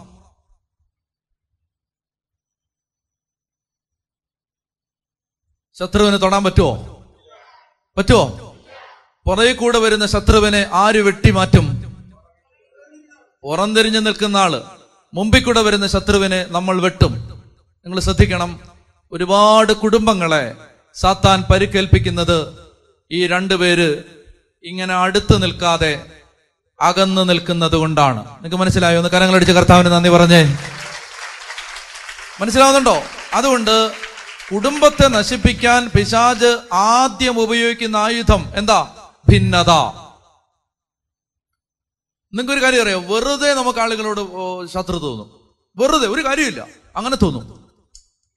ഒരു കാര്യമില്ലാതെ മനുഷ്യരോട് നമുക്ക് പിണക്കം തോന്നും. യെസ് ഓർണോ യെസ് അവരൊന്നും ചെയ്തിട്ടില്ല. അവരൊന്നും തല വന്നോണ്ടിയോ നോണ്ടിയോ? ഇല്ല. നോണ്ടിയോ? ഇല്ല. ചുമ്മാ ശത്രുത തോന്നുകയാണ് കാരണം എന്താണ്? അതാണ് ഇവന്റെ തന്ത്രം. അതായത് മനസ്സുകളെ തമ്മിൽ ഭിന്നിപ്പിക്കുക. എന്നൊക്കെ പറഞ്ഞേ ഹാലേലുയാ ഹാലേലുയാ അപ്പൊ ഇനി മത്തായി പതിനെട്ടിലേക്ക് തിരിച്ചു വാ. മത്തായി പതിനെട്ട് സത്യമായി ഞാൻ നിങ്ങളോട് പറയുന്നു നിങ്ങൾ ഭൂമിയിൽ കെട്ടുന്നതെല്ലാം സ്വർഗത്തിലും കെട്ടപ്പെട്ടിരിക്കും. നിങ്ങൾ ഭൂമിയിൽ അഴിക്കുന്നതെല്ലാം സ്വർഗത്തിലും അഴിക്കപ്പെട്ടിരിക്കും. ഇത്രയും ശബ്ദമുള്ളൂ ഉറക്കെ പറ. വീണ്ടും ഞാൻ നിങ്ങളോട് പറയുന്നു ഭൂമിയിൽ നിങ്ങളിൽ രണ്ടു പേർ യോജിച്ച് ചോദിക്കുന്ന ഏത് കാര്യവും എന്റെ സ്വർഗസ്ഥനായ പിതാവ് നിറവേറ്റി തരും കണ്ടോ? യോജിച്ച് ചോദിക്കണം ഒറ്റക്കെട്ടായി. അതുകൊണ്ട് ജീവിതത്തിൽ നമുക്ക് നഷ്ടപ്പെട്ട ദൈവത്തിന്റെ കൃപകൾ നമ്മൾ തിരിച്ചെടുക്കുന്നതിന് എസ്രായുടെ പുസ്തകം പറയുകയാണ് ഒറ്റക്കെട്ടായി. അതുകൊണ്ട് മനസ്സുകൾ തമ്മിൽ ഭിന്നിച്ചു പോകാതെ ഒറ്റക്കെട്ടായി അധ്വാനിക്കണം. വചനം കാണിച്ചേ? അതായത് പറയുകയാണ് വീണ്ടും ഞാൻ നിങ്ങളോട് പറയുന്നു ഭൂമിയിൽ നിങ്ങളിൽ രണ്ടു പേർ ഉറക്കെ പറയണം യോജിച്ച് ചോദിക്കുന്ന ഏത് കാര്യവും എന്റെ സ്വർഗസ്ഥനായ പിതാവ് നിറവേറ്റിത്തരും. എന്തെന്നാൽ രണ്ടോ മൂന്നോ പേർ എന്റെ നാമത്തിൽ. ആ അപ്പോ ഇവിടെ ഇനി നിങ്ങൾക്ക് പറയാൻ പറ്റും ഇവിടെ വെറുതെ ഒരുമിച്ച് കൂടുന്നതാണോ? പള്ളിയിൽ ആൾ കൂടുന്ന പോലെ വെറുതെ കൂടുന്നതാണോ? അല്ല അപ്പൊ എങ്ങനെ കൂടേണ്ടത്? എന്റെ നാമത്തിൽ എങ്ങനെ കൂടണ്ടേ? യേശുവിന്റെ നാമത്തിൽ എങ്ങനെ കൂടണ്ടേ? ആയില്ല ആയില്ല. യാ ഒറ്റക്കെട്ടായി. ഒരിടവക ഒറ്റക്കെട്ടായി പ്രാർത്ഥിച്ചാൽ അവിടെ അത്ഭുതം നടക്കും. അതുകൊണ്ട് ഇടവകയെ സാത്താൻ എന്ത് ചെയ്യും? ഈ കെട്ടുന്നത് കെട്ടപ്പെടാതിരിക്കാൻ അഴിക്കുന്നത് ആ പള്ളിയിൽ ഒരു കാര്യം കെട്ടപ്പെടാതിരിക്കാൻ ഒരു കാര്യം അഴിക്കപ്പെടാതിരിക്കാൻ സാത്താൻ എന്ത് ചെയ്യും? ഇടവക്കാരെ തമ്മിൽ ഭിന്നിപ്പിക്കും. അവരൊക്കെ പറഞ്ഞേ ഹാലേലുയാ. അപ്പൊ അതുകൊണ്ട് ഒരു വചനം കൂടെ പെട്ടെന്ന് വായിച്ചേ. ഹെബ്രായർ പന്ത്രണ്ട് പതിനാല്. ഹെബ്രായർ പന്ത്രണ്ട് പതിനാല്. പെട്ടെന്ന് പെട്ടെന്ന് വായിച്ചോ. ഇത് ദൈവത്തിന്റെ ആത്മാവ് ഇടപെടും. ഇപ്പോ അത് കർത്താവ് പ്രവർത്തിക്കും. ഹെബ്രായർ പന്ത്രണ്ട് പതിനാല്. ഉറക്കെ വായിച്ചേ. എല്ലാവരോടും സമാധാനത്തിൽ വർത്തിച്ച് വിശുദ്ധിക്ക് വേണ്ടി പരിശ്രമിക്കുവിൻ. അടുത്തത് വിശുദ്ധി കൂടാതെ ആർക്കും കർത്താവിനെ ദർശിക്കുക സാധിക്കുകയില്ല. ചേട്ടാ ചേട്ടാ കൊള്ളാം. അങ്ങനെ വായിക്കണം. അങ്ങനെ വായിക്കണം. ഒന്നുകൂടെ വായിച്ചോ. ദൈവകൃപ നോക്കി വായിക്കുക ആർക്കും നഷ്ടപ്പെടാതിരിക്കാൻ ശ്രദ്ധിക്കുവിൻ. വിദ്വേഷത്തിന്റെ വേര് വളർന്ന് ഉപദ്രവം ചെയ്യാതിരിക്കാൻ സൂക്ഷിക്കുവിൻ. വിദ്വേഷം മൂലം പലരും അശുദ്ധരായി തീർന്നു. കണ്ടോ? വിദ്വേഷം മൂലം പലരും അശുദ്ധരായി തീർന്നു. അവരൊക്കെ പറഞ്ഞേ? ഹാലേലുയാ. ഹാലേലുയാ. അപ്പോൾ ഒന്നാമത്തെ കാര്യം ഇതാണ്. നമ്മൾ ഏക മനസ്സോടെ വേഗം ഒന്ന് എഴുന്നേറ്റേ. ഒറ്റക്കെട്ടായി. ഭിന്നത കലകം വൈരാഗ്യം വെറുപ്പ് എല്ലാം ഹൃദയത്തിൽ നിന്ന് വിട്ടുപോയി പ്രാർത്ഥിച്ചാൽ പരിശുദ്ധാത്മാവിന്റെ പ്രവൃത്തി വേഗം നടക്കും. അപ്പൊ ഇവിടെ ഈ കൂട്ടായ്മയിലായിരിക്കുമ്പോ അനേകം പേരുടെ മനസ്സിൽ പലരോടും വൈരാഗ്യമുണ്ട് വെറുപ്പുണ്ട് വിദ്വേഷമുണ്ട് പണക്കമുണ്ട്. വേദനിപ്പിച്ചവരോട് പകയുണ്ട് അവരുടെ നാശം നാശം ഉണ്ടാകണമേ എന്ന് ആഗ്രഹിക്കുന്നുണ്ട്. നശിച്ചു പോകണമെന്ന് പ്രാർത്ഥിക്കുന്നുണ്ട് പലരും. പ്രിയപ്പെട്ടവരെ ഈ സമയത്ത് വിദ്വേഷം എടുത്തു മാറ്റുക ക്ഷമിക്കുക ഹൃദയപൂർവം ക്ഷമിക്കുക. ഞാനൊരു വചനം വായിക്കുകയാണ്. രണ്ട് കോറിന്തോസ് രണ്ടാമധ്യായം പത്താമത്തെ വാക്യം. രണ്ട് കോറിന്തോസ് രണ്ട് പത്ത്. ശ്രദ്ധിക്കണം ഈ വചനം ശ്രദ്ധിക്കണം. രണ്ട് കോറിന്തോസ് രണ്ടാമധ്യായം പത്താമത്തെ വാക്യം. നിങ്ങൾ ക്ഷമിക്കുന്നവനോട് ഞാനും ക്ഷമിക്കുന്നു. ഞാൻ എന്തെങ്കിലും ക്ഷമിച്ചിട്ടുണ്ടെങ്കിൽ അത് ക്രിസ്തുവിന്റെ നാമത്തിൽ നിങ്ങൾക്ക് വേണ്ടിയാണ്. അപ്പോൾ അപ്പസ്തോലൻ പറയുകയാണ് ഞാൻ എന്തെങ്കിലും ക്ഷമിച്ചിട്ടുണ്ടെങ്കിൽ അത് ക്രിസ്തുവിന്റെ നാമത്തിൽ നിങ്ങൾക്ക് വേണ്ടിയാണ്. അത് എന്തിനാണെന്നറിയാമോ സാത്താൻ നമ്മളെ കബളിപ്പിക്കാതിരിക്കാൻ വേണ്ടിയാണ്. ഇപ്പൊ മനസ്സിലായോ? ക്ഷമിക്കാതിരുന്നാൽ സാത്താൻ നമ്മളെ പറ്റിച്ചോണ്ടിരിക്കുകയാണ്. ഏത് വിഷയത്തിൽ? നമ്മുടെ ജീവിതത്തിലെ ഒരു കെട്ടും അഴിയില്ല എന്ന് തിരിച്ചറിവ് തരാതെ സാത്താൻ നമ്മളെ പറ്റിച്ചോണ്ടിരിക്കുകയാണ്. അതുകൊണ്ട് വെറുപ്പിലും വൈരാഗ്യത്തിലും കിടന്നുകൊണ്ട് പ്രാർത്ഥിച്ചതുകൊണ്ട് ദൈവ അഭിഷേകമോ ദൈവപ്രവൃത്തിയോ ആർക്കും കിട്ടില്ല. പ്രത്യേകിച്ച് പരിശുദ്ധാത്മാവ് ഏഴയലത്ത് വരില്ല. അതുകൊണ്ട് നിങ്ങൾ പറയുകയാണ് അച്ഛാ ഞങ്ങളുടെ ഭാഗത്തല്ല തെറ്റ്. ഞങ്ങളുടെ ഭാഗത്തല്ല. ഈശോ എന്താ പറഞ്ഞ? നമുക്ക് ഒരു വഴിയില്ല. ഒരു പോം വഴിയില്ല. കർത്താവ് എന്താ പറഞ്ഞേ? നിങ്ങളോട് ആർക്കെങ്കിലും വിരോധം ഉണ്ടെന്ന് തോന്നിയാൽ നിങ്ങൾ രമ്യപ്പെടാനാ പറഞ്ഞേ. അപ്പൊ ആൾ അടുത്തില്ല. അടുത്ത് വേണ്ട. ഈ സമയത്ത് യേശുവിന്റെ നാമത്തിൽ നിങ്ങളെല്ലാം ക്ഷമിക്കുക. ഈശോ പറഞ്ഞ എന്താണെന്നറിയാമോ? ശത്രുവിനോട് ക്ഷമിക്കുക. നിങ്ങളെ പീഡിപ്പിക്കുന്നവർക്ക് വേണ്ടി പ്രാർത്ഥിക്കുക. എസ്രായുടെ പുസ്തകത്തിലേക്ക് തിരിച്ചു വരുന്നു. എസ്രായുടെ പുസ്തകം മൂന്നാം അധ്യായം മൂന്നാം അധ്യായത്തിന്റെ രണ്ടാമത്തെ വാക്യം. എസ്രായുടെ പുസ്തകം മൂന്നാം അധ്യായത്തിന്റെ രണ്ടാമത്തെ വാക്യം. വായിക്കാമോ? യോസാദാക്കിന്റെ പുത്രനായ യശുവ സഹപുരോഹിതന്മാരോടും ഷെയാൽത്തിയലിന്റെ പുത്രൻ സെറു ബാബേൽ തന്റെ സഹോദരന്മാരോടും കൂടെ ദൈവപുരുഷനായ മോശയുടെ നിയമത്തിൽ എഴുതിയിരിക്കുന്നതനുസരിച്ച് ദഹനബലി അർപ്പിക്കുന്നതിന് ഇസ്രായേലിന്റെ ബലിപീഠം പണിതു. രണ്ടാമത്തെ കാര്യം എന്തെന്നറിയാമോ? ഏത് തകർച്ചയിൽ നിന്നും ജനം വീണ്ടെടുക്കപ്പെടുകയും ജനം പുനരുദ്ധരിക്കപ്പെടുകയും ചെയ്യുന്നതിന്റെ അടിസ്ഥാനപരമായ ആത്മീയ രഹസ്യം ബലിപീഠത്തിലേക്ക് ചെല്ലുക ബലിപീഠത്തെ ആശ്രയിക്കുക. വളരെ പ്രധാനപ്പെട്ട കാര്യമാണ്. അതായത് ഞാനൊരു കാര്യം പറയട്ടെ? അതായത് നിങ്ങൾ താമസിക്കുന്ന സ്ഥലത്ത് എപ്പോഴും അസ്വസ്ഥത രോഗം പ്രയാസം ബുദ്ധിമുട്ട് വേദന തകർച്ച സാമ്പത്തിക ഞെരുക്കം സാമ്പത്തിക പരാജയം തോൽവി രക്ഷപ്പെടുന്നില്ല അവർ എഴുന്നേൽപ്പില്ല. ഇത്തരത്തിൽ പലരും പറയുന്നത് കേട്ടിട്ടുണ്ട് പലരുടെയും ജീവിതത്തിൽ കണ്ടിട്ടുണ്ട്. അതായത് എവിടെ ചെന്നാലും അവിടെ ഒരു അനുഗ്രഹമില്ല. പ്രത്യേകം നിങ്ങൾ ശ്രദ്ധിച്ചോണം. അതായത് നിങ്ങൾ ഒരു സ്ഥലത്ത് നിന്നും വീട് വിറ്റോ വസ്തു വിറ്റോ പോകേണ്ടതില്ല. നിങ്ങൾക്ക് യഥാർത്ഥമായി ആത്മീയ ആയുധങ്ങൾ എടുത്ത് ഉപയോഗിക്കാൻ അറിയാമെങ്കിൽ നിങ്ങൾ ഒരു സ്ഥലത്തു നിന്ന് സ്ഥലം വിറ്റ് പോകേണ്ട കാര്യമില്ല. ഇനി നിങ്ങളെ കൊണ്ടത് പറ്റുന്നില്ലെങ്കിൽ എന്താ ചെയ്യുക? നിങ്ങൾക്ക് ഒരു അനുഗ്രഹമില്ല വർഷങ്ങളായിട്ട് താമസിച്ചിട്ട് ഒരു ഒരു ഒരു ഉയരത്ത് ഉയർപ്പോ ഇല്ല. അങ്ങനെയാണെങ്കിൽ എന്തെങ്കിലും സാധ്യതയുണ്ടെങ്കിൽ സ്ഥലം മാറിപ്പോവുക. എന്റെ അഭിപ്രായം നമ്മൾ അങ്ങനെ തോറ്റു മടങ്ങരുതെന്നാണ്. എന്റെ അഭിപ്രായം എന്താണ്? നമ്മൾ അവിടെ നിന്ന് ആരാധിച്ച് ആ സ്ഥലത്തെ വീണ്ടെടുക്കണം. ആ സ്ഥലത്തെ ഒരു അനുഗ്രഹമാക്കി മാറ്റണം. അവർക്ക് പറഞ്ഞേ ഹാലേരുയാ അപ്പൊ അതുകൊണ്ട് എങ്ങനെയാണ് നമ്മൾ ആ സ്ഥലത്തെ വീണ്ടെടുക്കുന്നത്? ദൈവം നമുക്ക് തന്നിട്ടുണ്ട്. ഒരു വചനം നിങ്ങൾ വായിക്കുക. ജോഷുവായുടെ പുസ്തകം ഒന്നാം അധ്യായം മൂന്നാമത്തെ വാക്യം. ഒരു വാഗ്ദാനം കിടപ്പുണ്ട് അവിടെ. ജോഷുവയുടെ പുസ്തകം ഒന്നാം അധ്യായത്തിന്റെ മൂന്നാമത്തെ വാക്യം. Joshua chapter one verse three വേഗം വായിക്കാമോ? മോശയോട് വാഗ്ദാനം ചെയ്തിട്ടുള്ളതുപോലെ നിങ്ങൾ കാലുകുത്തുന്ന ദേശമെല്ലാം ഞാൻ നിങ്ങൾക്ക് തരും. ചേച്ചി ചേച്ചി കേട്ടോണേ? ജോഷുവ ഒന്ന് മൂന്നിലൊരു വാഗ്ദാനം കിടക്കാണ്. കേട്ടോ ചേച്ചി? ഞാൻ ചേച്ചിയോട് പറഞ്ഞു ചേച്ചി കേട്ടോണേ? ഏഹ് ചേച്ചിക്ക് അനുഗ്രഹമാണ് കേട്ടോ. ചേച്ചി കേട്ടോണത്. എന്താണത്? ജോഷുവ ഒന്ന് മൂന്നിൽ ദൈവത്തിന്റെ വചനം പറയുകയാണ് മോശയോട് വാഗ്ദാനം ചെയ്തിട്ടുള്ളത് പോലെ മോശയോട് നേരത്തെ പറഞ്ഞിട്ടുള്ളത് പോലെ നമ്മളോട് പറയുകയാണ് ജോഷുവായോടും ഇപ്പോൾ നമ്മൾ വായിക്കുമ്പോൾ നമ്മളോട് പറയുകയാണ് ചേച്ചി കാലുകുത്തുന്ന ദേശമെല്ലാം ദൈവം ചേച്ചിക്ക് തരുമെന്ന്. പറയുകയാണ് അത് നിസ്സാരമായിട്ട് എടുക്കരുത് മനസ്സിലായോ? അതായത് നമ്മളൊരു സ്ഥലത്ത് ചെന്നിട്ട് കാലുകുത്തിയാൽ നമുക്ക് ദൈവം ആ സ്ഥലം തരും. ആ സ്ഥലം തരുമെന്ന് പറഞ്ഞെന്താ ആ സ്ഥലം നമുക്ക് ഫ്രീ ആയിട്ട് പത്തേക്കർ തരും എന്നല്ല. മറിച്ച് ആ സ്ഥലത്ത് മറ്റൊന്നും മറ്റാരും മറ്റൊരു ശക്തിയും നമ്മുടെ മേൽ ആധിപത്യം പുലർത്താതെ യേശുവിന്റെ നാമത്തിൽ നമ്മൾ ആ വസ്തുവിൽ രാജാവായി വാഴും. ഇത് ഓർത്തോണം. ഇത് നിസ്സാരമായിട്ട് എടുക്കരുത്. അതായത് നമുക്ക് അങ്ങനെ ഒരു അധികാരമുണ്ട്. അത് അങ്ങനെ ഒരു അധികാരമുണ്ട്. അത് കേട്ടോണം. അത് ഓർത്തോരും. ജോജു സാറ് താമസിക്കുന്ന സ്ഥലത്ത് മാമോദീസ സ്വീകരിച്ച ജോജു സാറിനെ താമസിപ്പിച്ചിരിക്കുന്നത് ആ സ്ഥലത്ത് സാറിന് യേശുവിന്റെ നാമത്തിൽ യേശുവാണ് അധികാരി. പക്ഷേ ആ അധികാരം ഓപ്പറേറ്റ് ചെയ്യുന്നത് പ്രൊഫസർ ഡോക്ടർ ജോജു ജോണാണ്. ആ സ്ഥലത്ത് എക്സസൈസ് ചെയ്യുന്നത്. മനസ്സിലായോ? ആ അഞ്ച് സെന്റ് മാത്രമല്ല ആ ഏരിയ മുഴുവൻ. അതായത് ആ സ്ഥലത്ത് എന്തെങ്കിലും ഒരു തിന്മയുണ്ടെങ്കിൽ ആ തിന്മ ജോജു പറഞ്ഞാൽ പോണം. പോണം. അല്ലേ ലുയാ അതായത് ഇത് നമ്മൾ ഒരു ഇത് നമ്മൾ അഹങ്കാരമായിട്ടൊന്നും എടുക്കണ്ട.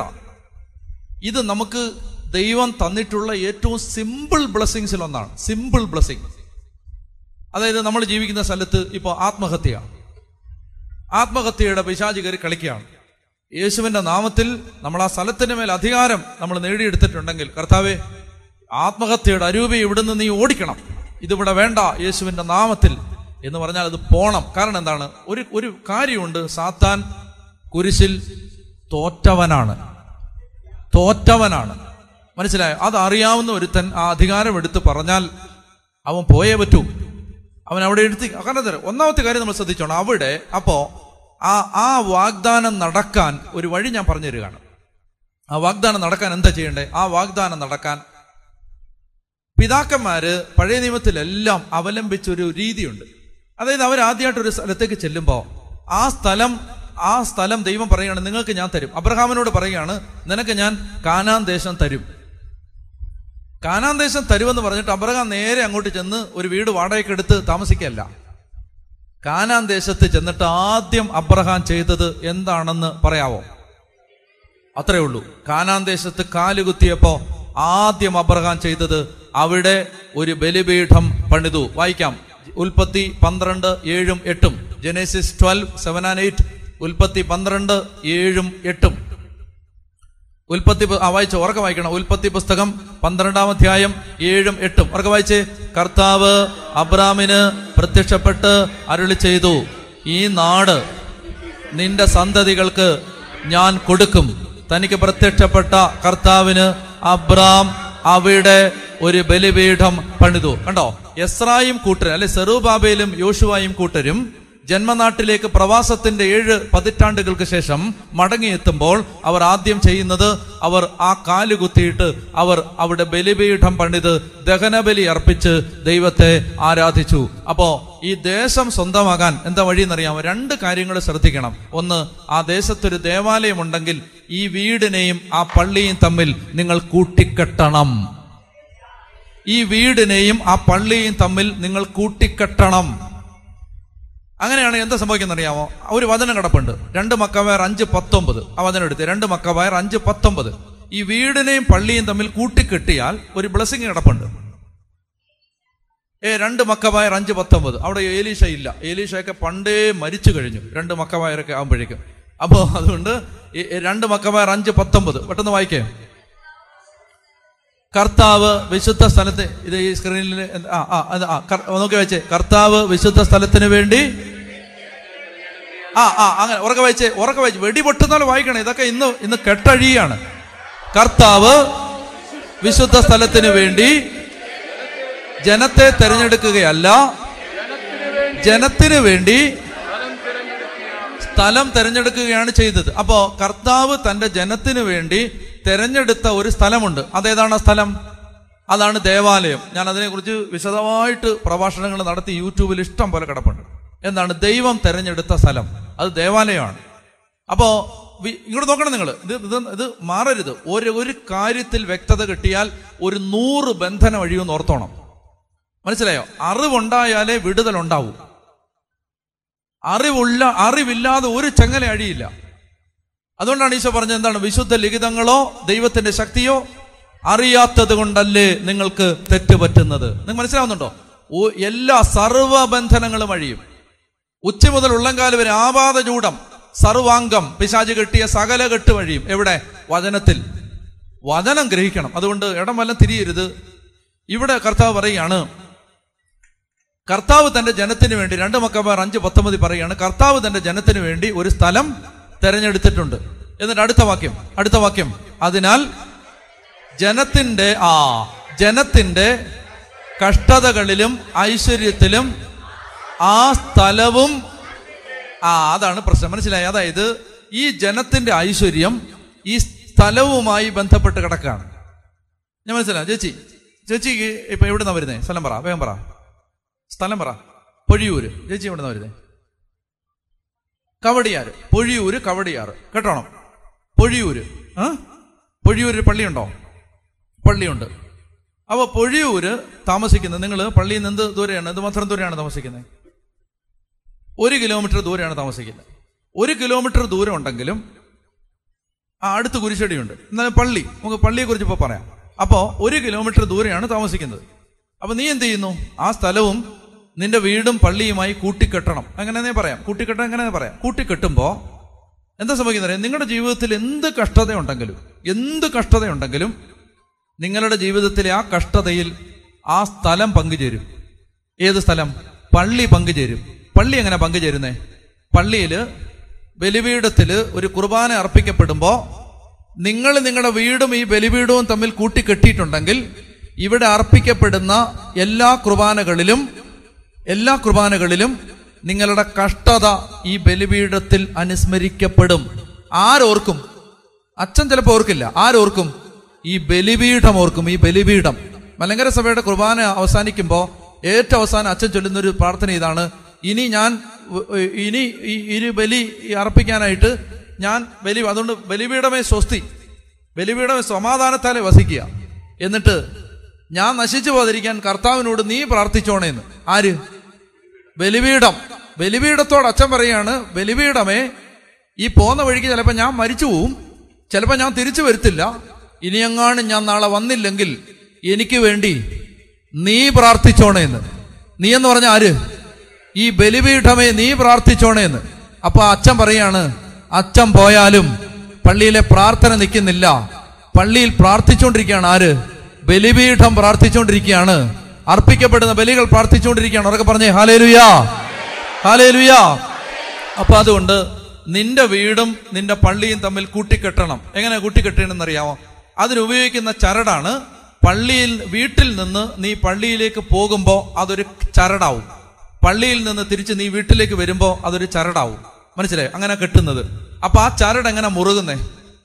എത്ര തവണ പള്ളി പോകാമോ അത്രയും തവണ പോകുന്നതനുസരിച്ച് ഈ കയറിന്റെ ബലം കൂടും.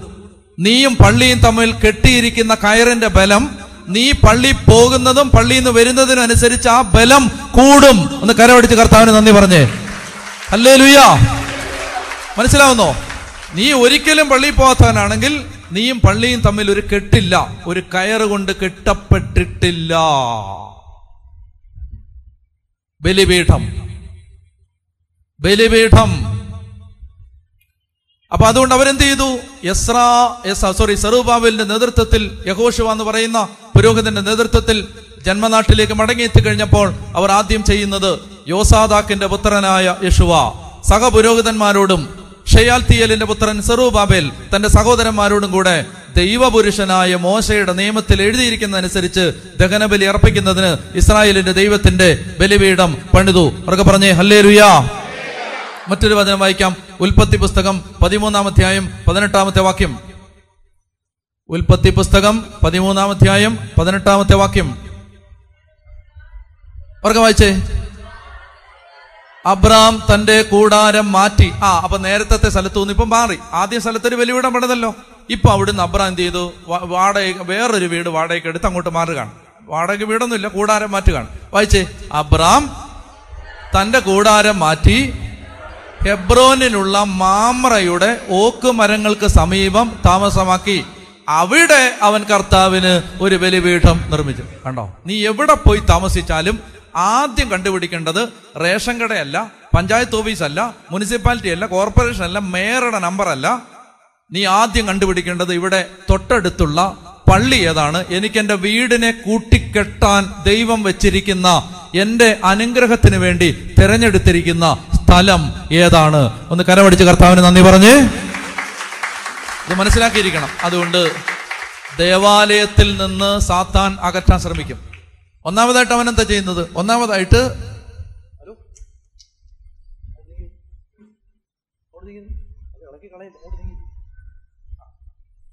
പൈസ കൊടുത്ത് വെച്ചത്. ഇളക്കി കളയല്ലേ കേട്ടോ? അവരൊക്കെ ഹാലേ ലുയാ അപ്പൊ അതായത് എങ്ങനെയാണ് അതായത് ദേവാലയത്തിൽ നിന്ന് അകറ്റിക്കളയും. ഭിന്നത ഉണ്ടാക്കും അച്ഛനെ നിങ്ങളെ തമ്മിൽ ഭിന്നിപ്പിക്കും. നിങ്ങൾക്ക് ഏതെങ്കിലും ഒരു വൈദികനോട് വിഷമമുണ്ടെങ്കിൽ ഞാൻ നിങ്ങൾക്ക് ഒരു രഹസ്യം പറഞ്ഞു തരാം. നിന്റെ വിടുതലിന് ദൈവം വെച്ചിരുന്ന അച്ഛൻ അയാളായിരുന്നു എന്നാണ് അതിന്റെ അർത്ഥം. അതാ അവൻ ആദ്യം കയറി കളിച്ചേ. മനസ്സിലായോ? ഏതെങ്കിലും ഒരു അച്ഛനോട് നിനക്കൊരു വൈരാഗ്യ ഹൃദയത്തെ രൂപപ്പെട്ടെങ്കിൽ ഒരു സത്യം തിരിച്ചറിഞ്ഞോ? നിന്റെ കെട്ടഴിക്കാൻ ദൈവം വെച്ചിരുന്ന അച്ഛൻ അയാളായിരുന്നു. അതുകൊണ്ട് അത് മനസ്സിലാക്കിക്കോണം. ഈ അച്ഛനിൽ നിന്ന് എനിക്ക് എന്തോ എന്റെ കുടുംബത്തിന് വരാനുണ്ട്.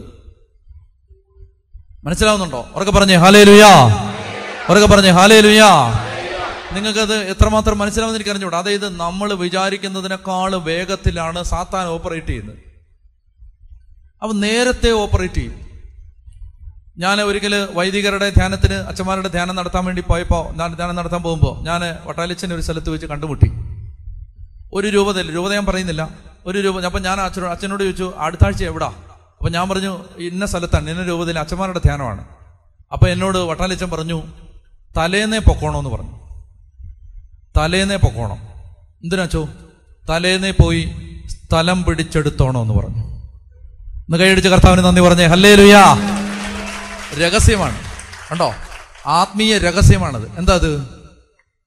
നേരത്തെ പോയി വേറെ വല്ല അരൂപിയും പിടിച്ചെടുക്കുന്നതിന് മുമ്പ് ധ്യാനിപ്പിക്കാൻ പോകുന്ന ടീം സ്ഥലം പിടിച്ചെടുത്തോണോ എന്ന് പറഞ്ഞു. ഉറക്കെ പറഞ്ഞേ ഹാലേ ലുയാ അത് വെളിച്ചമാണ് വെളിവാണ്. മനസ്സിലാവുന്നുണ്ടോ? വെളിവാണത്.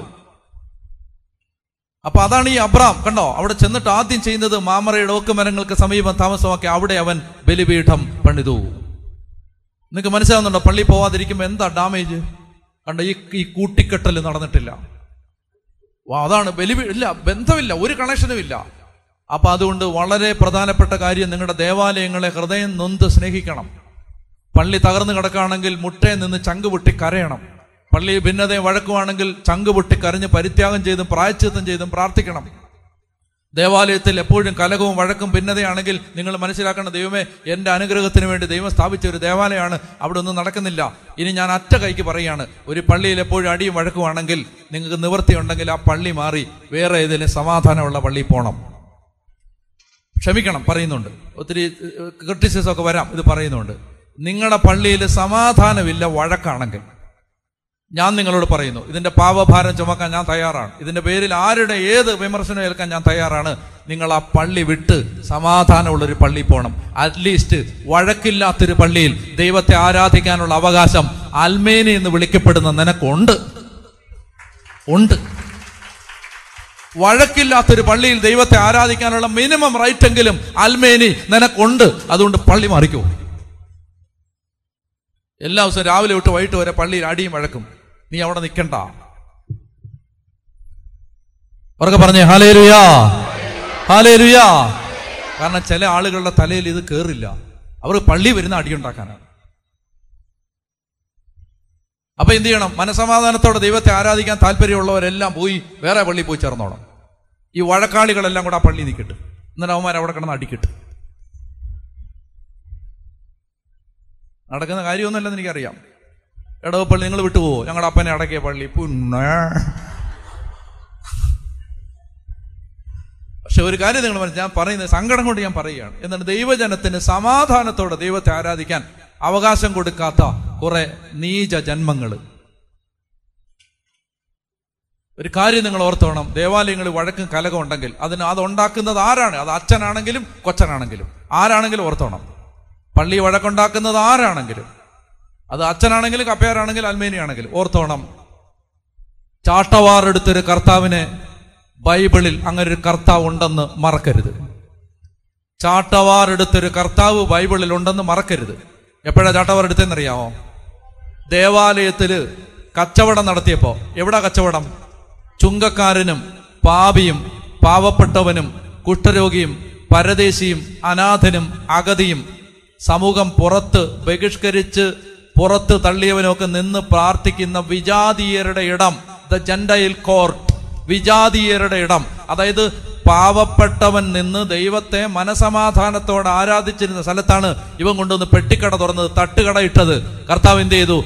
ചാട്ടവാറെടുത്ത് പുറത്താക്കി. അവർക്ക് പറഞ്ഞേ ഹാലേ ലുയാ ഹാലേ ലുയാ ദേവാലയത്തിൽ ഭിന്നതയും കലകം ഉണ്ടാക്കുന്നവനെതിരെ ചാട്ടവാറെടുക്കുന്ന ഒരു കർത്താവ് സുവിശേഷത്തിൽ ഉണ്ടെന്ന് ഓർത്തോണം. അവർക്ക് പറഞ്ഞേ ഹാലേ ലുയാ മനസ്സിലായി? അത് അച്ഛനാണേലും ഓർത്തോണം കപ്പേരാണേലും ഓർത്തോണം. അപ്പൊ അതുകൊണ്ട് എന്ത് ചെയ്യണം? നമുക്ക് അത് നമ്മുടെ അനുഗ്രഹത്തിന് നമ്മുടെ അനുഗ്രഹത്തിന് ദൈവം തന്നിരിക്കുന്ന സ്ഥലങ്ങളാണ് ദേവാലയങ്ങൾ. ചങ്ക് പൊട്ടി കരഞ്ഞ് ദേവാലയങ്ങളിലെ അസ്വസ്ഥതകൾ ഉണ്ടെങ്കിൽ അത് മാറാൻ പ്രാർത്ഥിക്കണം. കേട്ടോ? അത് മാറാൻ പ്രാർത്ഥിക്കണം. അതല്ലാതെ ദേവാലയങ്ങൾ അത് അത്ര നമുക്ക് എന്റെ എന്റെ അനുഗ്രഹത്തിന് ദൈവം തന്ന സ്ഥലമായത് ഒന്ന് വലതുകരത്തിൽ പറഞ്ഞേ ഹാലേ ലുയാ ഉറക്കെ പറഞ്ഞേ ഹാലേ ലുയാ യേശുവേ നന്ദി. യേശുവെ സ്തുതി. മറ്റൊരു വാക്യം വായിക്കാം. ഉൽപ്പത്തി പുസ്തകം ഇരുപത്തെട്ട് പതിനെട്ട്. Genesis twenty eight eighteen. ഉൽപ്പത്തി ഇരുപത്തെട്ട് പതിനെട്ട്. വായിക്കാമോ? ഉൽപ്പത്തി ഇരുപത്തെട്ട് പതിനെട്ട്. യാക്കോബ് അതിരാവിലെ എഴുന്നേറ്റ് പൽ പല്ല് തേച്ചോ? ഏഹ് പല്ല് എഴുന്നേറ്റ് കുളിച്ച്? അതൊന്നും അല്ല. നോക്കി ഉറക്കെ വായിക്കേ. യാക്കോബ് അതിരാവിലെ എഴുന്നേറ്റ് തലയ്ക്ക് കീഴെ വെച്ചിരുന്ന കല്ലെടുത്ത് ഒരു തൂണായി കുത്തി നിർത്തി അതിന്മേൽ എണ്ണയൊഴിച്ചു. അവൻ ആ സ്ഥലത്തിന് ബഥേൽ എന്ന് പേരിട്ടു. ലൂസ് എന്നായിരുന്നു ആ പട്ടണത്തിന്റെ ആ ലൂസ്. ഓ ലൂസാ. അവ ലൂസ് എന്നായിരുന്നുകൊണ്ട് കൊണ്ട് യാക്കോബിന് ഇഷ്ടപ്പെട്ടില്ല. അല്ലേ? ലൂസാന്ന് പറയത്തില്ലേ? അത് അബ്രഹാമിന് ഇഷ്ടപ്പെട്ടില്ല. അബ്രഹാം പറഞ്ഞു എന്താണ് ഇതിന് ഞാൻ ലൂസ് എന്നുള്ള പേര് മാറ്റുകയാണ്. മാറ്റിയിട്ട് ബഥേൽ എന്നിടുകയാണ്. ബഥേൽ എന്ന് പറഞ്ഞാൽ ദൈവത്തിന്റെ ഭവനം. എന്തുകൊണ്ടാണ് ബഥേൽ നിട്ടത്? എന്നെ ശ്രദ്ധിക്ക്. എന്തുകൊണ്ടാണ് ബഥേൽ നിട്ടത്? ബഥേൽ നിട്ടതിന്റെ കാരണം എന്തെന്നറിയാമോ? അവിടെ അബ്രഹാം ആ കല്ലെടുത്ത് നാട്ടി നിർത്തി എന്ന് പറഞ്ഞാൽ ആ കല്ലെടുത്ത് ബലിപീഠമാക്കി. എന്നിട്ട് അതുമേൽ എണ്ണയൊഴിച്ച് ദൈവത്തെ ആരാധിച്ചു. എന്നിട്ട് അബ്രഹാം പറയുകയാണ് ഇവിടെ ദൈവമുണ്ട്. ഇവിടെ ദൈവമുണ്ട്. അപ്പറ അല്ല യാക്കൂബ് പറയുകയാണ്. ഇവിടെ ദൈവമുണ്ട് ഇവിടെ ദൈവമുണ്ട്. കർത്താവ് ഇവിടെ ഉണ്ട്. ഞാൻ അറിഞ്ഞില്ല. അയ്യോ ഞാൻ അറിഞ്ഞില്ല. കർത്താവ് ഇവിടെ ഉണ്ട്. ബഥേൽ എന്ന് പേരിട്ടു. നിങ്ങൾ ശ്രദ്ധിച്ചേ?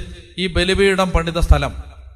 പിന്നീട് യാക്കോബ് തിരിച്ചു വരുമ്പോൾ യാക്കോബ് ഇരുപത് വർഷത്തെ പ്രവാസത്തിന് ശേഷം മടങ്ങി വരുമ്പോൾ യാക്കോബിനും സന്തതി പരമ്പരകൾക്കും ദൈവം ഈ സ്ഥലം അവകാശമായി കൊടുത്തു. ഇസ്രായേലിന്റെ ചരിത്രത്തിലേക്ക് നമ്മൾ വരുമ്പോൾ പിന്നെ ഈ സ്ഥലം വളരെ പ്രധാനപ്പെട്ട സ്ഥലമാണ് ബഥേൽ. അവർക്ക് പറഞ്ഞേ ഹാലേ ഹാലേ ലുയാ അപ്പൊ അതുകൊണ്ട് ആ നമ്മൾ ഈ- ഈ ചെയ്യേണ്ട ഒരു പ്രധാനപ്പെട്ട കാര്യം നമ്മുടെ ജീവിതം അനുഗ്രഹമായി മാറുന്നതിന് നമ്മൾ ബലിപീഠത്തോട് നമ്മളെ കൂട്ടിക്കെട്ടണം. എസ്ര എടുക്കാം. എസ്രയുടെ പുസ്തകം മൂന്നാം അധ്യായത്തിൽ.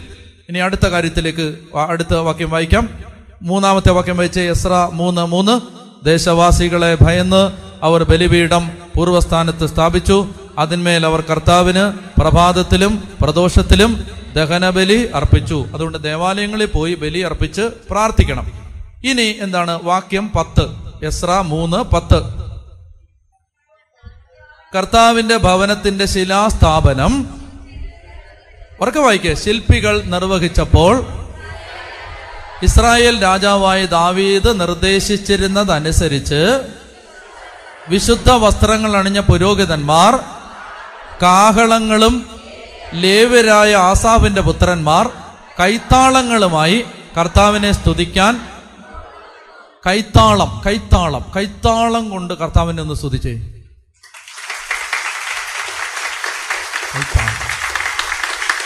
അപ്പോ ഈ വചനത്തിൽ പറയുന്ന അല്ലെ കൈത്താളങ്ങളോടെ സങ്കീർത്തം നൂറ്റി അൻപതിലൊക്കെ പറയുന്നുണ്ട് കൈത്താളങ്ങളോടെ കർത്താവിനെ സ്തുതിക്കുവിൻ കൈത്താളങ്ങളോടെ അല്ലെ ആ തപ്പ് കൊട്ടിയും നൃത്തമാടിയും ദൈവത്തെ സ്തുതിക്കണം. അപ്പൊ ഇവിടെ ശ്രദ്ധിക്കണം. ആസാഫിന്റെ പുത്രന്മാർ എന്ത് ചെയ്തു? കൈത്താളങ്ങളോടെ കർത്താവിനെ സ്തുതിക്കാൻ മുൻപോട്ട് വന്നു. കൈത്താളങ്ങളോടെ. അടുത്ത വാക്യം. അവർ കർത്താവിനെ പുകഴ്ത്തുകയും അവിടത്തേക്ക് നന്ദി പറയുകയും ചെയ്തുകൊണ്ട് സ്തുതിഗീതങ്ങൾ വചന പ്രതിവചനങ്ങളായി പാടി. മനസ്സിലായോ? അവരെന്ത് ചെയ്തു? രണ്ട് ഗണമായിട്ട് പാടി. ഒരു കൂട്ടർ ഈ ഭാഗം ഈ ഭാഗത്ത് നിൽക്കുന്ന ഒരു അതിന്റെ ഒരു ഭാഗം പാടിയപ്പോ അടുത്ത കൂട്ടർ അടുത്ത ഭാഗം പാടി. വചന പ്രതിവചനങ്ങളായി പാടി. പാടി എന്ത് ചെയ്തു? അടുത്ത വാക്യം വായിച്ചേ. ആ അവരെന്താ പറയുക കർത്താവ് നല്ലവനല്ലോ. ഇസ്രായേലിന്റെ നേരെയുള്ള അവിടുത്തെ സ്നേഹം എന്നേക്കും നിലനിൽക്കുന്നു. കർത്താവിന്റെ ആലയത്തിന്റെ അടിസ്ഥാനമിട്ടതിനാൽ ആർപ്പ് വിളികളോടെ അവർ കർത്താവിനെ സ്തുതിച്ചു. അനേകർ ആഹ്ലാദത്താൽ ആർത്ത് വിളിച്ചെങ്കിലും ആദ്യത്തെ ആലയം കണ്ടിട്ടുള്ള പുരോഹിതന്മാരും ലേവ്യരും കുടുംബത്തലവന്മാരുമായ വൃദ്ധന്മാർ ആലയത്തിന് അടിസ്ഥാനമിടുന്നത് കണ്ട് ഉറക്ക കരഞ്ഞു. അതായത് എന്താണെന്നറിയോ? അതായത് ആദ്യ സോളമൻ പണിത പൂർവ ദേവാലയത്തിന്റെ ആദ്യ ദേവാലയത്തിന്റെ പൂർവമഹത്വം കണ്ടിട്ടുള്ള പഴയ തലമുറ. ഈ ദേവാലയത്തിന്റെ കല്ലിടുന്നത് കണ്ടപ്പോൾ കരഞ്ഞു. കാരണം അടുത്ത ദേവാലയം അത്രയും പകിട്ടാർന്ന ഒരു ദേവാലയത്തിന്റെ അടിത്തറ അല്ലിടുന്നത് അപ്പോ മൂന്നാമത്തെ കാര്യം ദേശം അധികാരപ്പെടുത്തുന്നതിന് ഒന്നാമത്തെ ഞാൻ പറഞ്ഞു എന്താണ്? ഒന്നാമത്തെ എന്താ പറഞ്ഞേ? ഒറ്റക്കെട്ടായി പ്രാർത്ഥിക്കണം. രണ്ടാമത്തെ എന്ത് പറഞ്ഞു? ബലിപീഠത്തോട് നിങ്ങളുടെ കുടുംബത്തെ കൂട്ടിക്കെട്ടണം. മൂന്നാമത്തെ എന്താ പറഞ്ഞത്? ഉച്ചത്തിൽ അവർ ദൈവത്തെ സ്തുതിക്കാൻ തുടങ്ങി. എന്റെ പ്രിയപ്പെട്ട മക്കളെ ഏത് ബന്ധനവും നിങ്ങളുടെ കുടുംബത്തിൽ നഴിയും വീട്ടിലിരുന്ന് ഉറക്കെ പാടിയും സങ്കീർത്തനം ചൊല്ലിയും വചനം വായിച്ചും ഉറക്കെ ദൈവത്തെ ആരാധിക്കണം. ഉറക്കെ. ഒരാറ് മാസം അത് ചെയ്തിട്ട് പുരോഗതി ഇല്ലെങ്കിൽ എന്റെ അടുത്ത് വന്നാൽ ഞാൻ വരാം. എന്തിനാണെന്നറിയാമോ പുരോഗതി ഉണ്ടാക്കാനല്ല. ഞാൻ വന്നിട്ട് എവിടെയാണ് നിങ്ങൾ പാടി പ്രാർത്ഥിക്കുന്നതിന് കുഴപ്പമെന്ന് പറഞ്ഞു തരാം ഉറക്കെ പറഞ്ഞേ ഹാലേലുയാ അതായത് നമ്മൾ ഇതിന് വേറെ ആരും വരണ്ട വെളിയിൽ നിന്ന് ഒരാളെ കൊണ്ടുവരേണ്ട കാര്യമില്ല. അതായത് പാടിയും പ്രാർത്ഥിച്ചും ദൈവത്തെ ആരാധിക്കണം പാടിയും പ്രാർത്ഥിച്ചും ദൈവത്തെ ആരാധിക്കണം. അതായത് എല്ലാ അഭിഷേകങ്ങളും കർത്താവ് തരും. ഏത് പൈശാചിക ശക്തിയും കീഴടങ്ങും. ഉച്ചത്തിൽ ദൈവത്തെ സ്തുതിച്ചാൽ മതി. ഉച്ചത്തിൽ സ്തുതിക്കണം ഉച്ചത്തിൽ. ഉറക്കെ പറഞ്ഞേ ഹാലേരുയാ ഇവിടെ ഉദാഹരണം പറഞ്ഞ അബദ്ധമാണെങ്കിലും പറയാം. നാളെ മുതൽ അതിന് റിക്വസ്റ്റ് ആയിട്ട് വരും അതുകൊണ്ടാണ്. അതായത് ഇവിടെ ആരെങ്കിലും വന്നിട്ട് ഇവിടെ തൊട്ടടുത്ത് നമുക്ക് തൊട്ടടുത്ത് ഇവിടെയൊക്കെ വരികയും പോവുകയും വളരെ അടുത്തൊക്കെ ഏതെങ്കിലും കുടുംബങ്ങൾ വന്നിട്ട് നല്ല പ്രയാസമാണ്.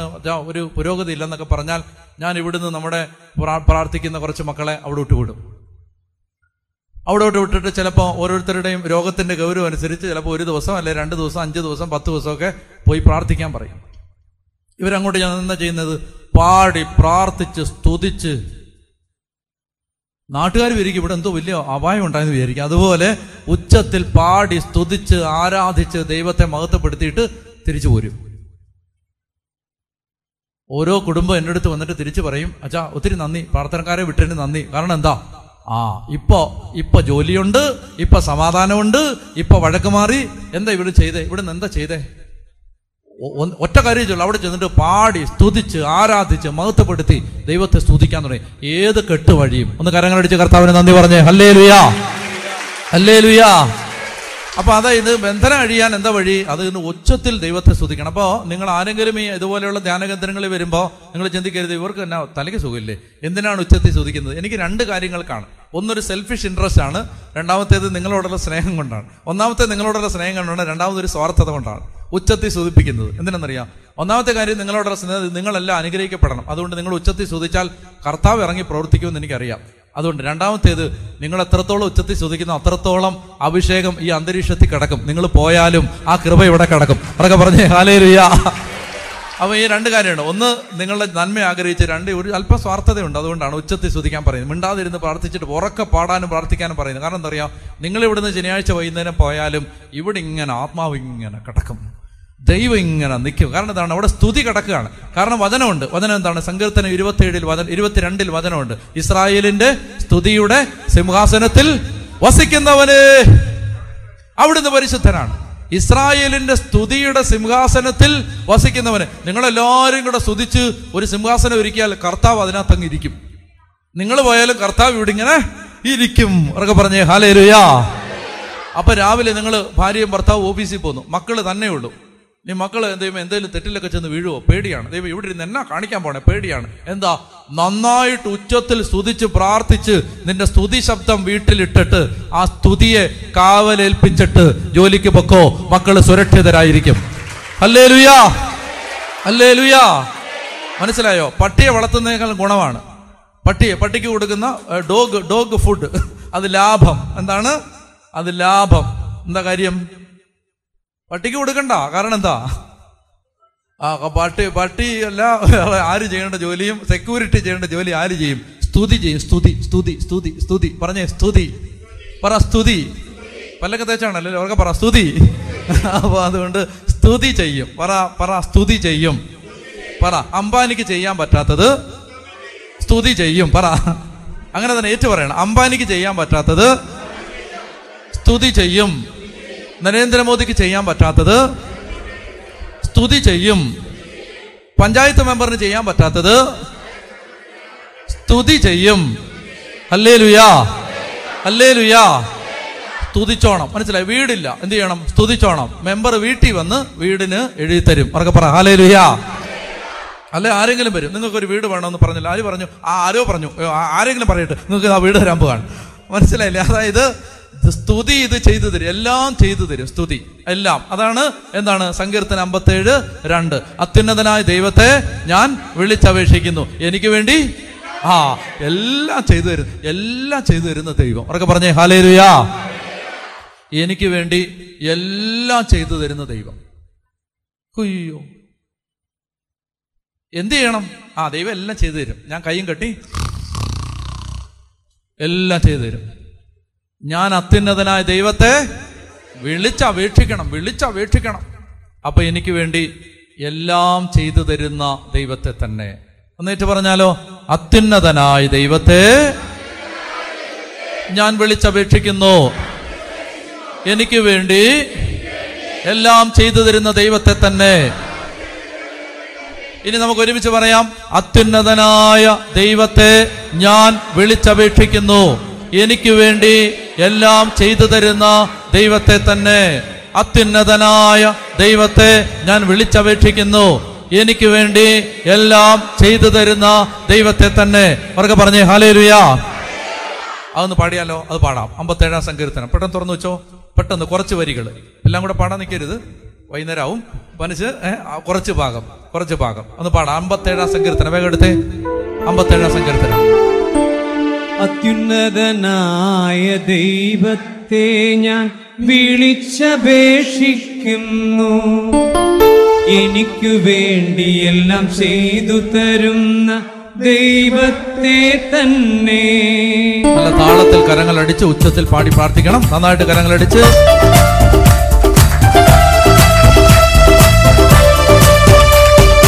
അത്യുന്നതനായ ദൈവത്തെ വിളിച്ചപേക്ഷിക്കുന്നു. എനിക്കു വേണ്ടി എല്ലാം ചെയ്തു തരുന്ന ദൈവത്തെ തന്നെ. ഉച്ചത്തിൽ. അത്യുന്നതനായ ദൈവത്തെ ഞാൻ വിളിച്ചപേക്ഷിക്കുന്നു. എനിക്കു വേണ്ടി എല്ലാം ചെയ്തു തരുന്ന ദൈവത്തെ തന്നെ. ഒന്നൂടെ. ദൈവത്തെ ഞാൻ വിളിച്ചപേക്ഷിക്കുന്നു. എനിക്കു വേണ്ടി എല്ലാം ചെയ്തു തരുന്ന ദൈവത്തെ തന്നെ. ഒരിക്കൽ കൂടെ ഉച്ചത്തിൽ. അത്യുന്നതനായ ദൈവത്തെ ഞാൻ വിളിച്ചപേക്ഷിക്കുന്നു. എനിക്കു വേണ്ടി എല്ലാം ചെയ്തു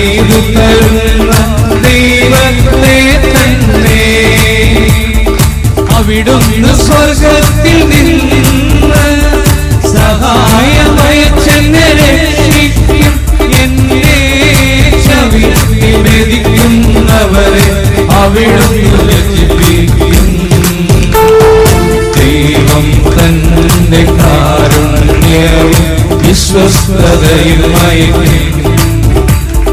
ദൈവം തന്റെ കാരുണ്യം വിശ്വസ്തതയും കരങ്ങൾ അയക്കും അത്യുന്നതനായ ദൈവത്തെ വിളിച്ചപേക്ഷിക്കുന്നു.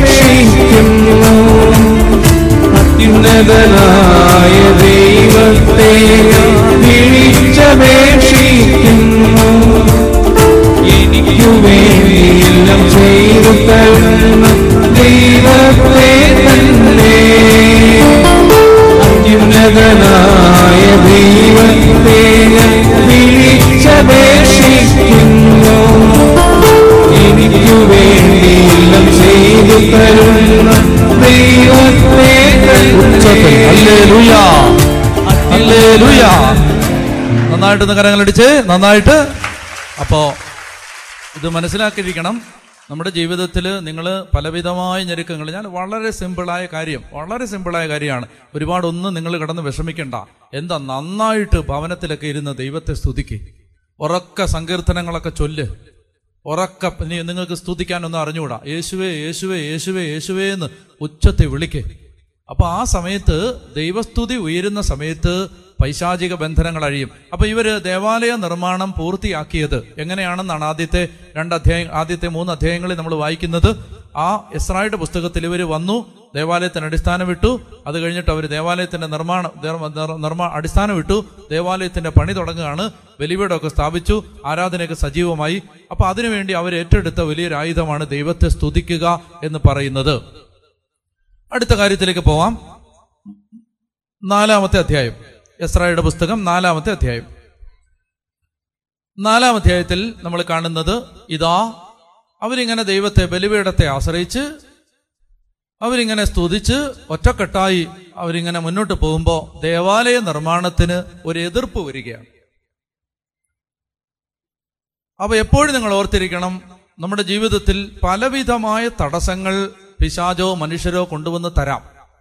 പലവിധമായ തടസ്സങ്ങൾ. എന്നാൽ നമ്മൾ അപ്പോൾ നിരാശരാകരുത്. ദൈവമേ ഞാൻ ഇത്രയും പ്രാർത്ഥിച്ചിട്ട് ഇതാ ഇത് തടസ്സമാണല്ലോ എന്ന് ചിന്തിക്കരുത്. ആ തടസ്സം എന്തിനായിരുന്നു നമ്മൾ കാണാൻ പോവാണ്? ആ തടസ്സം എന്തിനായിരുന്നു? ഇപ്പൊ ഇവർ ഒറ്റയ്ക്കേ ഉള്ളൂ ദേവാലയം പണിയാൻ. ഇവരെ സഹായിക്കാൻ ആരുമില്ല. അപ്പൊ അങ്ങനെ ഇരിക്കുന്ന സമയത്ത് അവിടെ ആ ദേശത്ത് താമസിക്കുന്ന നിങ്ങൾ കേട്ടാൽ മതി എല്ലാം കൂടെ വായിക്കാൻ പോയാൽ നിങ്ങൾക്ക് മനസ്സിലാവില്ല. ആ ദേശത്ത് താമസിക്കുന്ന കൂട്ടര് സമറിയാക്കാരാണ് സമറിയാക്കാർ.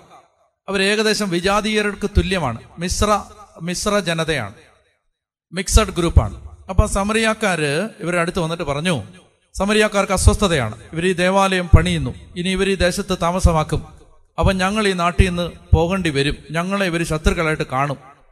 അതുകൊണ്ട് എങ്ങനെയെങ്കിലും ഇത് മുടക്കണം. മുടക്കാൻ വേണ്ടി ഇതാ വരികയാണ്. അപ്പൊ അയൽപക്കത്തുള്ള ഒരു പ്രശ്നം ഉണ്ടാക്കുക. ഇനി ആ ആ ദേശത്തുള്ള ഒരു പ്രശ്നമായിട്ട് വരിക. ഇങ്ങനെയൊക്കെ പല പ്രശ്നങ്ങളും നമ്മൾ ഒരു സ്ഥലത്ത് താമസിക്കുമ്പോൾ ഉണ്ടാവും. ദൈവ ശുശ്രൂഷയ്ക്കുണ്ടാവും ധ്യാനകേന്ദ്രങ്ങൾക്കുണ്ടാവും വീടുകൾക്കുണ്ടാവും പള്ളിക്കുണ്ടാവും. എന്നാ ചെയ്യണ്ടേ? അതാണ് ഇവിടെ പറയുന്നത്. അപ്പൊ ഇവർ ഇവിടെ ഇവരിങ്ങനെ ഒരു ദേവാലയം പണിയാനായിട്ടൊക്കെ എല്ലാ എല്ലാ എല്ലാ കാര്യവും എല്ലാവരും സന്തോഷത്തോടെ ഒറ്റക്കെട്ടായിട്ട് ജനം ഇങ്ങനെ ഒരുമിച്ച് നിൽക്കുമ്പോൾ ഇതാ തടസ്സം വരികയാണ്. സമറിയക്കാർ വന്നിട്ട് പറയുകയാണ് ആദ്യ അനുനയത്തിലാണ് അനുനയനത്തിലാണ് ഫ്രണ്ട്ലി അപ്രോച്ചാണ് വളരെ സൂക്ഷിക്കണം ഈ കാലഘട്ടത്തിന് വേണ്ട ഒത്തിരി സന്ദേശങ്ങളുണ്ട് ഇതിനകത്ത്. വളരെ സൂക്ഷിക്കണം ആദ്യം വന്നിട്ട് അനുനയനത്തിന്റെ ഭാഷയാണ്. അവർ പറയുകയാണ് അയ്യോ പള്ളി പൊളിയാണോ? എത്ര സ്ക്വയർ ഫീറ്റിന്റെയാ പൈസയൊക്കെ ഉണ്ടോ? ഞങ്ങൾ സഹായിക്കാം. ഞങ്ങൾ കുറച്ച് പേര് കൂടി ആലോചിക്കായിരുന്നു ഞങ്ങളും കൂടെ സഹായിക്കാം. പള്ളി പണിയാനേ ഇത് തന്ത്രമായിരുന്നു. ശ്രദ്ധിക്കണം ഈ കാലഘട്ടത്തിൽ ദൈവമക്കൾ ആരോടാണ് കൂട്ടുകൂടുന്നതെന്ന് ജാഗ്രതയോടെ വിവേചനാധികാരത്തോടെ വിലയിരുത്തേണ്ടത് ആവശ്യമുണ്ട്. നമ്മൾ ആരോടാണ് കൂട്ടുകൂടുന്നത്? വളരെ ശ്രദ്ധിക്കണം. ബിസിനസ് പറ. പാർട്ട്ണർ ആരാവണം എന്നൊക്കെ നോക്കുമ്പോ അല്പശ്രദ്ധയുള്ളത് നല്ലതാണ്. അല്പശ്രദ്ധയുള്ളത് നല്ലതാണ്. വളരെ ശ്രദ്ധിച്ചോണം. എന്തെന്നറിയാം ചിലർ അനുനയനത്തിലാണ് വരുന്നത്. ഒടുവിലെല്ലാം അവന്റെ കക്ഷത്തിരിക്കും. അപ്പൊ അതുകൊണ്ട് വളരെ സൂക്ഷിച്ചോണം. ഇനി അതിനപ്പുറം ഒന്നും ഞാൻ പറയുന്നില്ല. മനസ്സിലാകേണ്ടവര് കേൾക്കാൻ ചെവിയുള്ളവൻ കേൾക്കട്ടെ. മനസ്സിലാക്കിക്കോണം. അതായത് ഓരോ കാര്യത്തിന് നമ്മൾ ഇറങ്ങുമ്പോൾ നമ്മളൊരു ആത്മീയ യുദ്ധത്തിന് തയ്യാറെടുക്കുമ്പോൾ ഓരോരുത്തർ പറയും ഞങ്ങൾക്കും ഇതേ അഭിപ്രായമുള്ളത് ഞങ്ങളും കൂടാം. കൂടെ കൂട്ടുന്നത് ആരെയാണെന്ന് എപ്പോഴും ഓർത്തോണം. നമ്മളെ വിഴുങ്ങാൻ അജണ്ടയുള്ളവനെ കൂടെ കൂട്ടരുത്. നമ്മളെ വിഴുങ്ങാൻ അജണ്ടയുള്ളവനെ കൂടെ കൂട്ടരുത്. പറ. ഹാലേരുയാ അപ്പൊ അതുകൊണ്ട് ഇവരെന്ത് ചെയ്തു? വായിച്ചേ. നാലാം അധ്യായം ഒന്നാം വാക്യം. വായിക്കേ വായിക്ക അല്ലെ? ഉറങ്ങും. വായിക്ക. തിരിച്ചെത്തിയ പ്രവാസികൾ ഇസ്രായേലിന്റെ ദൈവമായ കർത്താവിന് ആലയം നിർമ്മിക്കുന്നുവെന്ന് യൂതായുടെയും ബെഞ്ചമിന്റെയും പ്രതിയോഗികൾ കേട്ടു. അവർ സെറു ബാബേലിനെ കുടുംബത്തലവന്മാരെയും സമീപിച്ച് പറഞ്ഞു ഞങ്ങളും നിങ്ങളോടുകൂടെ പണിയട്ടെ. ഞങ്ങളും നിങ്ങളെപ്പോലെ നിങ്ങളുടെ ദൈവത്തെ ആരാധിക്കുകയും നിങ്ങളെ ഇവിടെ കൊണ്ടുവന്ന അസീറിയക്ക രാജാവിന്റെ കാലം മുതൽ അവിടത്തേക്ക് ബലിയർപ്പിക്കുകയും ചെയ്തു വരുന്നു. അപ്പോൾ അഞ്ചാമ മൂന്നാമത്തെ വാക്യം എന്നാൽ ഉറക്കെ വായിക്ക് സെറുബാബയിലും യശുവയും മറ്റു കുടുംബത്തലവന്മാരും അവരോട് പറഞ്ഞു ഞങ്ങളുടെ ദൈവത്തിന് ആലയം പണിയുന്നതിന് നിങ്ങളൊന്നും ചെയ്യേണ്ടതില്ല. നിങ്ങളൊന്നും ചെയ്യേണ്ടതില്ല. ആദ്യത്തെ കാര്യം. നമുക്ക് തൽക്കാലം ഇവിടെ നിർത്താം. തടസ്സം. തടസ്സത്തെ അവർ നേരിട്ടു. തടസ്സം അവർക്ക് വലിയ അനുഗ്രഹമായിട്ട് മാറി. ഞാൻ പിന്നീട് പറയാം. നിങ്ങൾ അടുത്ത മാസം വരുമോ അപ്പോൾ പറയാം. നമ്മൾ ആയുസോടെ ഉണ്ടെങ്കിൽ അന്നേരം പറയാം. അപ്പോൾ ഇവിടെ ശ്രദ്ധിക്കുക. നമ്മൾ അതുകൊണ്ട് ഇവിടെ ഇന്ന് നമ്മൾക്ക് കിട്ടിയ ഒരു വെളിച്ചം ഉപയോഗിച്ച് നമ്മളിപ്പോ ഒന്ന് പ്രാർത്ഥിക്കാൻ പോവാണ്. ഒത്തിരി ബന്ധനങ്ങൾ അഴിയും. ദൈവത്തിന്റെ ആത്മാവ് ഇടപെടും.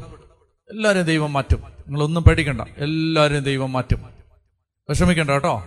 വിഷമിക്കണ്ട. കർത്താവിന്റെ ആത്മാവ് ഇടപെടും. ഞാൻ ഓർക്കുന്നുണ്ട് ഒരിക്കൽ ഒരിക്കൽ ഒരു ഒരു വീട്ടിൽ മാതാപിതാക്കൾ വളരെ വേദനയോടുകൂടി ഒരിക്കൽ വന്നിട്ട് പറഞ്ഞു ഞങ്ങളുടെ വീട്ടിൽ ഒന്ന് വന്ന അച്ഛൻ പ്രാർത്ഥിക്കണം. പക്ഷേ ഞങ്ങളുടെ മക്കളിൽ ഒരാൾ അത് കണ്ടാൽ പ്രശ്നമാണ് കാരണം അവ അവന് അച്ഛനൊന്നും അച്ഛന്മാരൊന്നും വീട്ടിൽ വരുന്നത് ഇഷ്ടമല്ല. അച്ഛൻ ഇങ്ങനെ പിന്നെ വന്നാൽ അവന് കലിയാവും. അല്ലെ എന്റെ എന്റെ കുഞ്ഞിന് മക്കളിൽ ഒരാൾക്ക് ജെൻഡർ ഒന്നും പറയണ്ട. അവനോ അവളോ കലിയാവും. അതുകൊണ്ട് അച്ഛാ ആ- ഞങ്ങളുടെ ആ കുഞ്ഞില്ലാത്ത സമയം നോക്കി വിളിക്കാം. ഒന്ന് വരണം. വലിയ ഒരു പ്രശ്നമുണ്ട് പ്രയാസമുണ്ട്. അങ്ങനെ ഞങ്ങളൊരു മൂന്നാൽ പേര് ഇവർ പറഞ്ഞൊരു സമയത്ത് ആ വീട്ടിൽ പോയി. കുറേ കൊല്ലങ്ങൾക്ക് മുമ്പാ. കോളേജിലുണ്ടായിരുന്ന സമയത്താണ് അപ്പം അങ്ങനെ ആ വീട്ടിലേക്ക് ചെന്നപ്പോൾ അങ്ങനെ ചെന്ന് ഞാൻ ആ ആ വീടൊക്കെ വെഞ്ചരിച്ച് പ്രാർത്ഥിച്ചുകൊണ്ടിരിക്കുകയാണ് ആ സമയത്ത് ഇതാ ആരാണ് അവിടെ ഉണ്ടാകരുതെന്ന് പറഞ്ഞിരിക്കുന്ന ആൾ. ബൈക്കിന് ചീറി പാഞ്ഞ് ദാ മുറ്റത്ത് വന്ന് നിൽക്കുന്നു ഇപ്പൊ ജെൻഡർ മനസ്സിലായല്ലോ. ആണാണോ പെണ്ണാണോ? ആ തന്നെ പെണ്ണുങ്ങൾ ബൈക്ക് ഓടിക്കത്തില്ലേ? പെണ്ണുങ്ങൾ സ്പീഡിലൊക്കെ ഓടിക്കും. ആ ഇപ്പൊ ആരായാലും എന്താ ആരെങ്കിലും ആണോ പെണ്ണോ ആരെങ്കിലും ആവട്ടെ. ഇതാ മുറ്റത്ത് വന്നിരിക്കുന്നു. അവൻ ഇങ്ങനെ അപ്രതീക്ഷമായിട്ട് ആരോ ഇങ്ങനെ വണ്ടിയെ കിടക്കുന്നു. ഇങ്ങനെ നോക്കി നോക്കിയപ്പോ ഞാനിങ്ങനെ വീട് ഇങ്ങനെ വെള്ളമൊക്കെ തളിച്ച് വാതൊക്കെ ചെന്ന് അങ്ങോട്ട് ഇതേ നക്ഷത്രം പോലെ ഇങ്ങനെ നിൽക്കുമ്പോഴാണ് ബൈക്കേ വന്നവൻ ഇങ്ങനെ നിന്നിട്ട് എന്നെ ഇങ്ങനെ കണ്ടു. വളരെ ദേഷ്യപ്പെട്ട് നോക്കി. എന്തോ എന്ന് പറഞ്ഞു. പെട്ടെന്ന് തിരിഞ്ഞ് ഒറ്റപ്പോക്കം പോകും അന്നൊക്കെ എന്റെ കൂടെ ഉണ്ടായിരുന്നത് കൊടും ക്രിമിനലുകൾ മാനസാന്തരപ്പെട്ട ടീമുകളാണ്.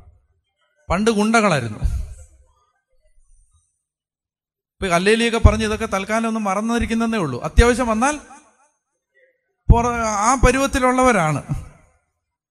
അപ്പൊ അതിലൊരുത്തൻ എന്റെ അടുത്ത് പറഞ്ഞു ഒരുത്തൻ വലിയ കേസും വ്യവഹാരമൊക്കെ ഉണ്ടായിരുന്ന ഒരുത്തനാ. അവൻ എന്റെ അടുത്ത് പറഞ്ഞു അച്ഛനെ അവൻ കാണിച്ചു കണ്ടില്ലേ? അവനെ പുറകെ പോയിട്ട് ഞാൻ അവനെ. ഞാൻ പറഞ്ഞു നീ പറയുന്ന പോലെ ഒന്നുമല്ല അവന് നല്ല ആരോഗ്യമുണ്ട്. നീ പോലീസിന്റെ ഇടിയൊക്കെ കൊണ്ട് നല്ല പരിവായിരിക്കുന്നു. മര്യാദയ്ക്ക് അടങ്ങി ഒതുക്കുമ്പോഴാണ് നിൽക്കാൻ നോക്ക്. ചെറുക്കൻ നല്ല പ്രഷാണ് നീ ഇടി കൊണ്ട് പിന്നെ എന്താ ഈ കരിമ്പിഞ്ചണ്ടി പോലെ ആയ ആളാണ്. മര്യാദയ്ക്ക് അടങ്ങി ഒതുക്കുമ്പോൾ കാണും നിൽക്ക് അവൻ പറഞ്ഞു അവൻ അച്ഛനെ പറഞ്ഞു അവൻ അച്ഛനെ അവൻ കാണിച്ചു അച്ഛനെ കാണിച്ചു കാണിച്ചു ഞാൻ അവനടുത്ത് പറഞ്ഞു എടാ അവനും ദൈവത്തെ ആരാധിക്കും. അവനും ദൈവത്തെ ആരാധിക്കും. അവനും ദൈവത്തെ ആരാധിക്കും. അവനും വരും നമ്മുടെ അടുത്ത്. മനസ്സിലായി? ഒരു വചനമുണ്ട്. പിശാജ് തൽക്കാലത്തേക്ക് തങ്ങളുടെ ഇഷ്ട നിർവഹണത്തിന് അവരെ അടിമകളാക്കി വെച്ചിരിക്കുന്നെങ്കിലും അവർ സുബോധം വീണ്ടെടുത്ത് അവന്റെ കെണിയിൽ നിന്ന് രക്ഷപ്പെട്ട് വരും. അങ്ങനെ വചനമുണ്ട്. അതുകൊണ്ട് അവർ രക്ഷപ്പെടും. ഇപ്പം നമ്മൾ അവൻ കാണിക്കുന്ന കണ്ടുകൊണ്ട് ഇനി അവനെ തല്ലാൻ പോയാൽ അവൻ ജന്മ ജീവിതകാലത്ത് വരില്ല. നമുക്ക് പ്രാർത്ഥിക്കാം. കുറെ നാളുകൾക്ക് ശേഷം ലോകത്തെ ഏതെങ്കിലും ഒരു രാജ്യത്തിരുന്ന് ഒരു പക്ഷേ ആ മകൻ ഈ ലൈവ് ചിലപ്പോൾ കാണുന്നുണ്ടാവും. അല്ലെങ്കിൽ പിന്നീട് അവൻ കാണും. ചിലപ്പോൾ അവന്റെ കുടുംബക്കാർ കാണും. ദൈവം അവനെ മാറ്റിമറിച്ചു. ദൈവം അവനെ മാറ്റിമറിച്ചു. അത്ഭുതം അത്ഭുതം മഹാത്ഭുതം. അതുകൊണ്ട് നിങ്ങൾ എന്താ ചെയ്യേണ്ടത്? ഞാൻ പറഞ്ഞു വരുന്നത് എന്ത് പറഞ്ഞപ്പോഴേ പറഞ്ഞേ? എന്തോ പറഞ്ഞപ്പോഴാണ് ഇത് പറഞ്ഞേ? ഏ? ഇല്ലല്ല. ഓ ഒന്നുമല്ല. ഞാൻ പറഞ്ഞു വരുന്നത് ബന്ധന അഴിയെന്ന് ഞാൻ പറയുകയാണ്. നിങ്ങൾ അതുകൊണ്ട് ഇപ്പൊ വിഷമിക്കേണ്ട. ഇപ്പൊ നിങ്ങൾ ഇതൊക്കെ കാണുമ്പോൾ അങ്ങനാണല്ലോ ചെറുക്കൻ അങ്ങനാണല്ലോ കൊച്ചങ്ങനാണല്ലോ ഭർത്താവ് ഇങ്ങനാണല്ലോ ഭാര്യ ഇങ്ങനാണല്ലോ. നിങ്ങൾ വിശ്വാസത്തിന്റെ വചനങ്ങൾ പറയാൻ പഠിക്കണം. എങ്ങനെയെന്നറിയോ? ഇതിന് നിങ്ങളുണ്ടോ വിശ്വാസത്തിന്റെ വചനം പറയാൻ പഠിക്കണം. എങ്ങനെയെന്നറിയോ? അതായത് നമ്മൾ സാധാരണഗതിയിൽ എങ്ങനെ പറയുന്നേ? സാധാരണഗതിയിൽ എന്താ പറയുന്നേ? അയ്യോ പൂച്ച കുറുക്ക് ചാടി പൂച്ചയ്ക്ക് വിശന്നപ്പോ അല്ലെ അത് പൂച്ച മൂത്രമൊഴിക്കാൻ പോയതാ. പൂച്ച പൂച്ച കുറുക്കിയാടി. പൂച്ച എന്തോ അത്യാവശ്യത്തിന് പോയതാണ്. പൂച്ച അല്ലാതെ നിങ്ങൾ വരുന്ന കണ്ടുകൊണ്ട് ഇങ്ങനെ പമ്പി ഇരുന്നിട്ട് ഒറ്റച്ചാട്ടം. അങ്ങനെയാണോ അല്ല പൂച്ച അത് എന്തോ ഒരു കാര്യത്തിന് പോയതാണ്. അപ്പോഴാണ് നമ്മൾ നമ്മൾ അങ്ങോട്ട് രാവിലെ പൊട്ടൊക്കെ തൊട്ട് കണ്ണൊക്കെ എഴുതി വാടറൊക്കെ ഇട്ട് നമ്മളിങ്ങനെ ഒരുങ്ങി അങ്ങോട്ട് ഇറങ്ങിയപ്പോഴാണ് ദേ പൂച്ച ചാടി. അപ്പൊ നമ്മൾ ഉടനെ എന്താ പറയാൻ പോണേ? എന്താ പറയാൻ പോണേ എന്താ? അയ്യോ ഇന്നത്തെ ദിവസം? അയ്യോ ഇന്നത്തെ ദിവസം? ഇന്നത്തെ ദിവസം കുളമായി കാരണം എന്താ? പൂച്ച ചാടി.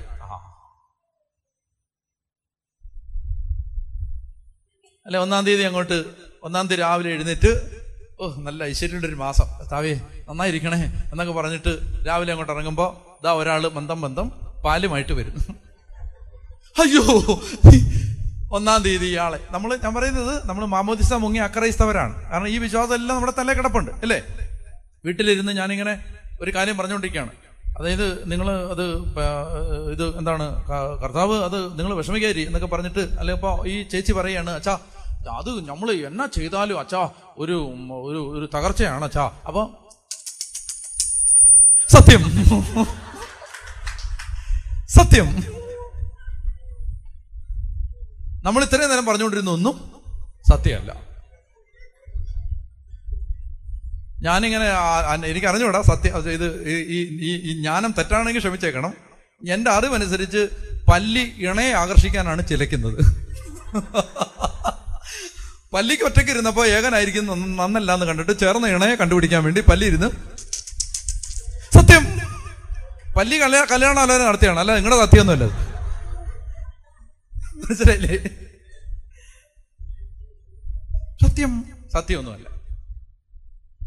അപ്പൊ നമ്മളിങ്ങനെ ഒത്തിരി ആവശ്യമില്ലാത്ത കാര്യങ്ങൾ പറഞ്ഞ് പറഞ്ഞ് പറഞ്ഞ് പറഞ്ഞ് പറഞ്ഞ് ഉള്ള കൃപയെല്ലാം കളഞ്ഞിട്ടുണ്ട്. ഒരു കാര്യം ശ്രദ്ധിച്ചേ. അനുഗ്രഹം പറയണം. അതെന്താ പറഞ്ഞിരുന്നു കേട്ടോണം. അനുഗ്രഹം പറയണം. എങ്ങനെ അനുഗ്രഹം പറയുന്നേ? പറയണ്ട എങ്ങനെന്നറിയാമോ എന്റെ മകൻ ഇപ്പൊ അവൻ കഞ്ചാവാണ്. ഇപ്പൊ അവൻ കഞ്ചാവാണ് എന്റെ മകൻ. എന്റെ മകൻ ഈ ദേശത്ത് ഒരഭിഷേകമായിട്ട് മാറും. പറയണം. പറയണം. പറയണം. വചനമുണ്ട് എന്താ വന്നറിയാമോ? ഉത്തമനായ മനുഷ്യൻ തന്റെ വാക്കുകളുടെ സൽഫലം അനുഭവിക്കും. ഉത്തമനായ മനുഷ്യൻ തന്റെ വാക്കുകളുടെ സൽഫലം അനുഭവിക്കും. നീ പറയുന്നത് നിനക്ക് വരും. ശ്രദ്ധിച്ചോണം. അപ്പൊ അതുകൊണ്ട് ആവശ്യമില്ലാത്ത പറയരുത്. എന്താ പറയേണ്ടത്? നല്ല കാര്യങ്ങൾ. എഫ് എസ് ലേഖനത്തിൽ പൊലസപസ്വലം പറയും സന്ദർഭം അനുസരിച്ച് നല്ല കാര്യങ്ങൾ സംസാരിക്കണം. നെഗറ്റീവായിട്ട് പറയരുത്. വീട്ടിലിരുന്ന് പറയും എപ്പോഴും രാവിലെ തൊട്ട് വൈകിട്ട് ഒരു അയ്യോ ഇത് ഗുണം പിടിക്കത്തില്ല ഇതിന്റെ തലവട്ടം കണ്ട പിന്നെ ഗുണം പിടിച്ച് അയ്യോ ഇങ്ങനെ കൊല്ലാൻ വേണ്ടി. ഇങ്ങനെ പറയാതെ എന്ത് പറയണം? എന്ത് പറയണം? ഞാനും എന്റെ ചേട്ടനും ഒരുമിച്ച് ദൈവത്തെ മൗണ്ട് കാർമലിൽ വന്ന് ആരാധിക്കും. ഞാനും എന്റെ മകനും കൂടി ദൈവത്തെ ജെറുസലേമിൽ പോയി ആരാധിക്കും. എവിടെങ്കിലും പോ എവിടെങ്കിലും പോയി ആരാധിക്കും. അപ്പൊ അനുഗ്രഹം പറയണം. മനസ്സിലായോ? ഞാനും എന്റെ അമ്മയും ഞാനും എന്റെ അപ്പനും ഞാനും എന്റെ ഭാര്യയും ഞാനും ഇങ്ങനെ പറയണം. വാക്കിന് ബലമുണ്ട്. കാരണം വാക്ക് കൊണ്ടാണ് ദൈവം ലോകത്തെ സൃഷ്ടിച്ചത്. അഭിഷേകമുള്ള വാക്കിന് വിലയുണ്ട് അഭിഷേകമുള്ള വാക്കിന്. ദൈവത്തിൽ ആശ്രയിച്ചൊരു വാക്ക് പറഞ്ഞാൽ അത് നടക്കും. അവർക്ക് പറഞ്ഞേ ഹാലേ ലുയാ ഹാലേ ലുയാ ഹാലേ ലുയാ അപ്പൊ അതുകൊണ്ട് കർത്താവ് പറയാണ് വ്യർത്ഥ വാക്കുകൾ. നിങ്ങളുടെ നാവിൽ നിന്ന് വ്യർത്ഥ വാക്കുകൾ വരരുതെന്ന് വചനമുണ്ട്. വചനം. വ്യർത്ഥ വാക്ക് വരരുത്. കാരണം എന്താണ്? ക്രിസ്ത്യാനിക്ക് വെറും വാക്ക് എന്ന് പറഞ്ഞൊരു സാധനം ഉണ്ടോ? ഇല്ല വെറും വാക്കില്ല. എല്ലാം നല്ല വാക്കാണ്. ക്രിസ്ത്യാനിക്ക് വെറും വാക്കില്ല. അപ്പൊ അതുകൊണ്ട് ഇത് വിശ്വസിച്ച് ഏറ്റെടുത്തോണം. നമ്മൾ എന്ത് ചെയ്യണം? അനുഗ്രഹം പറഞ്ഞോണം.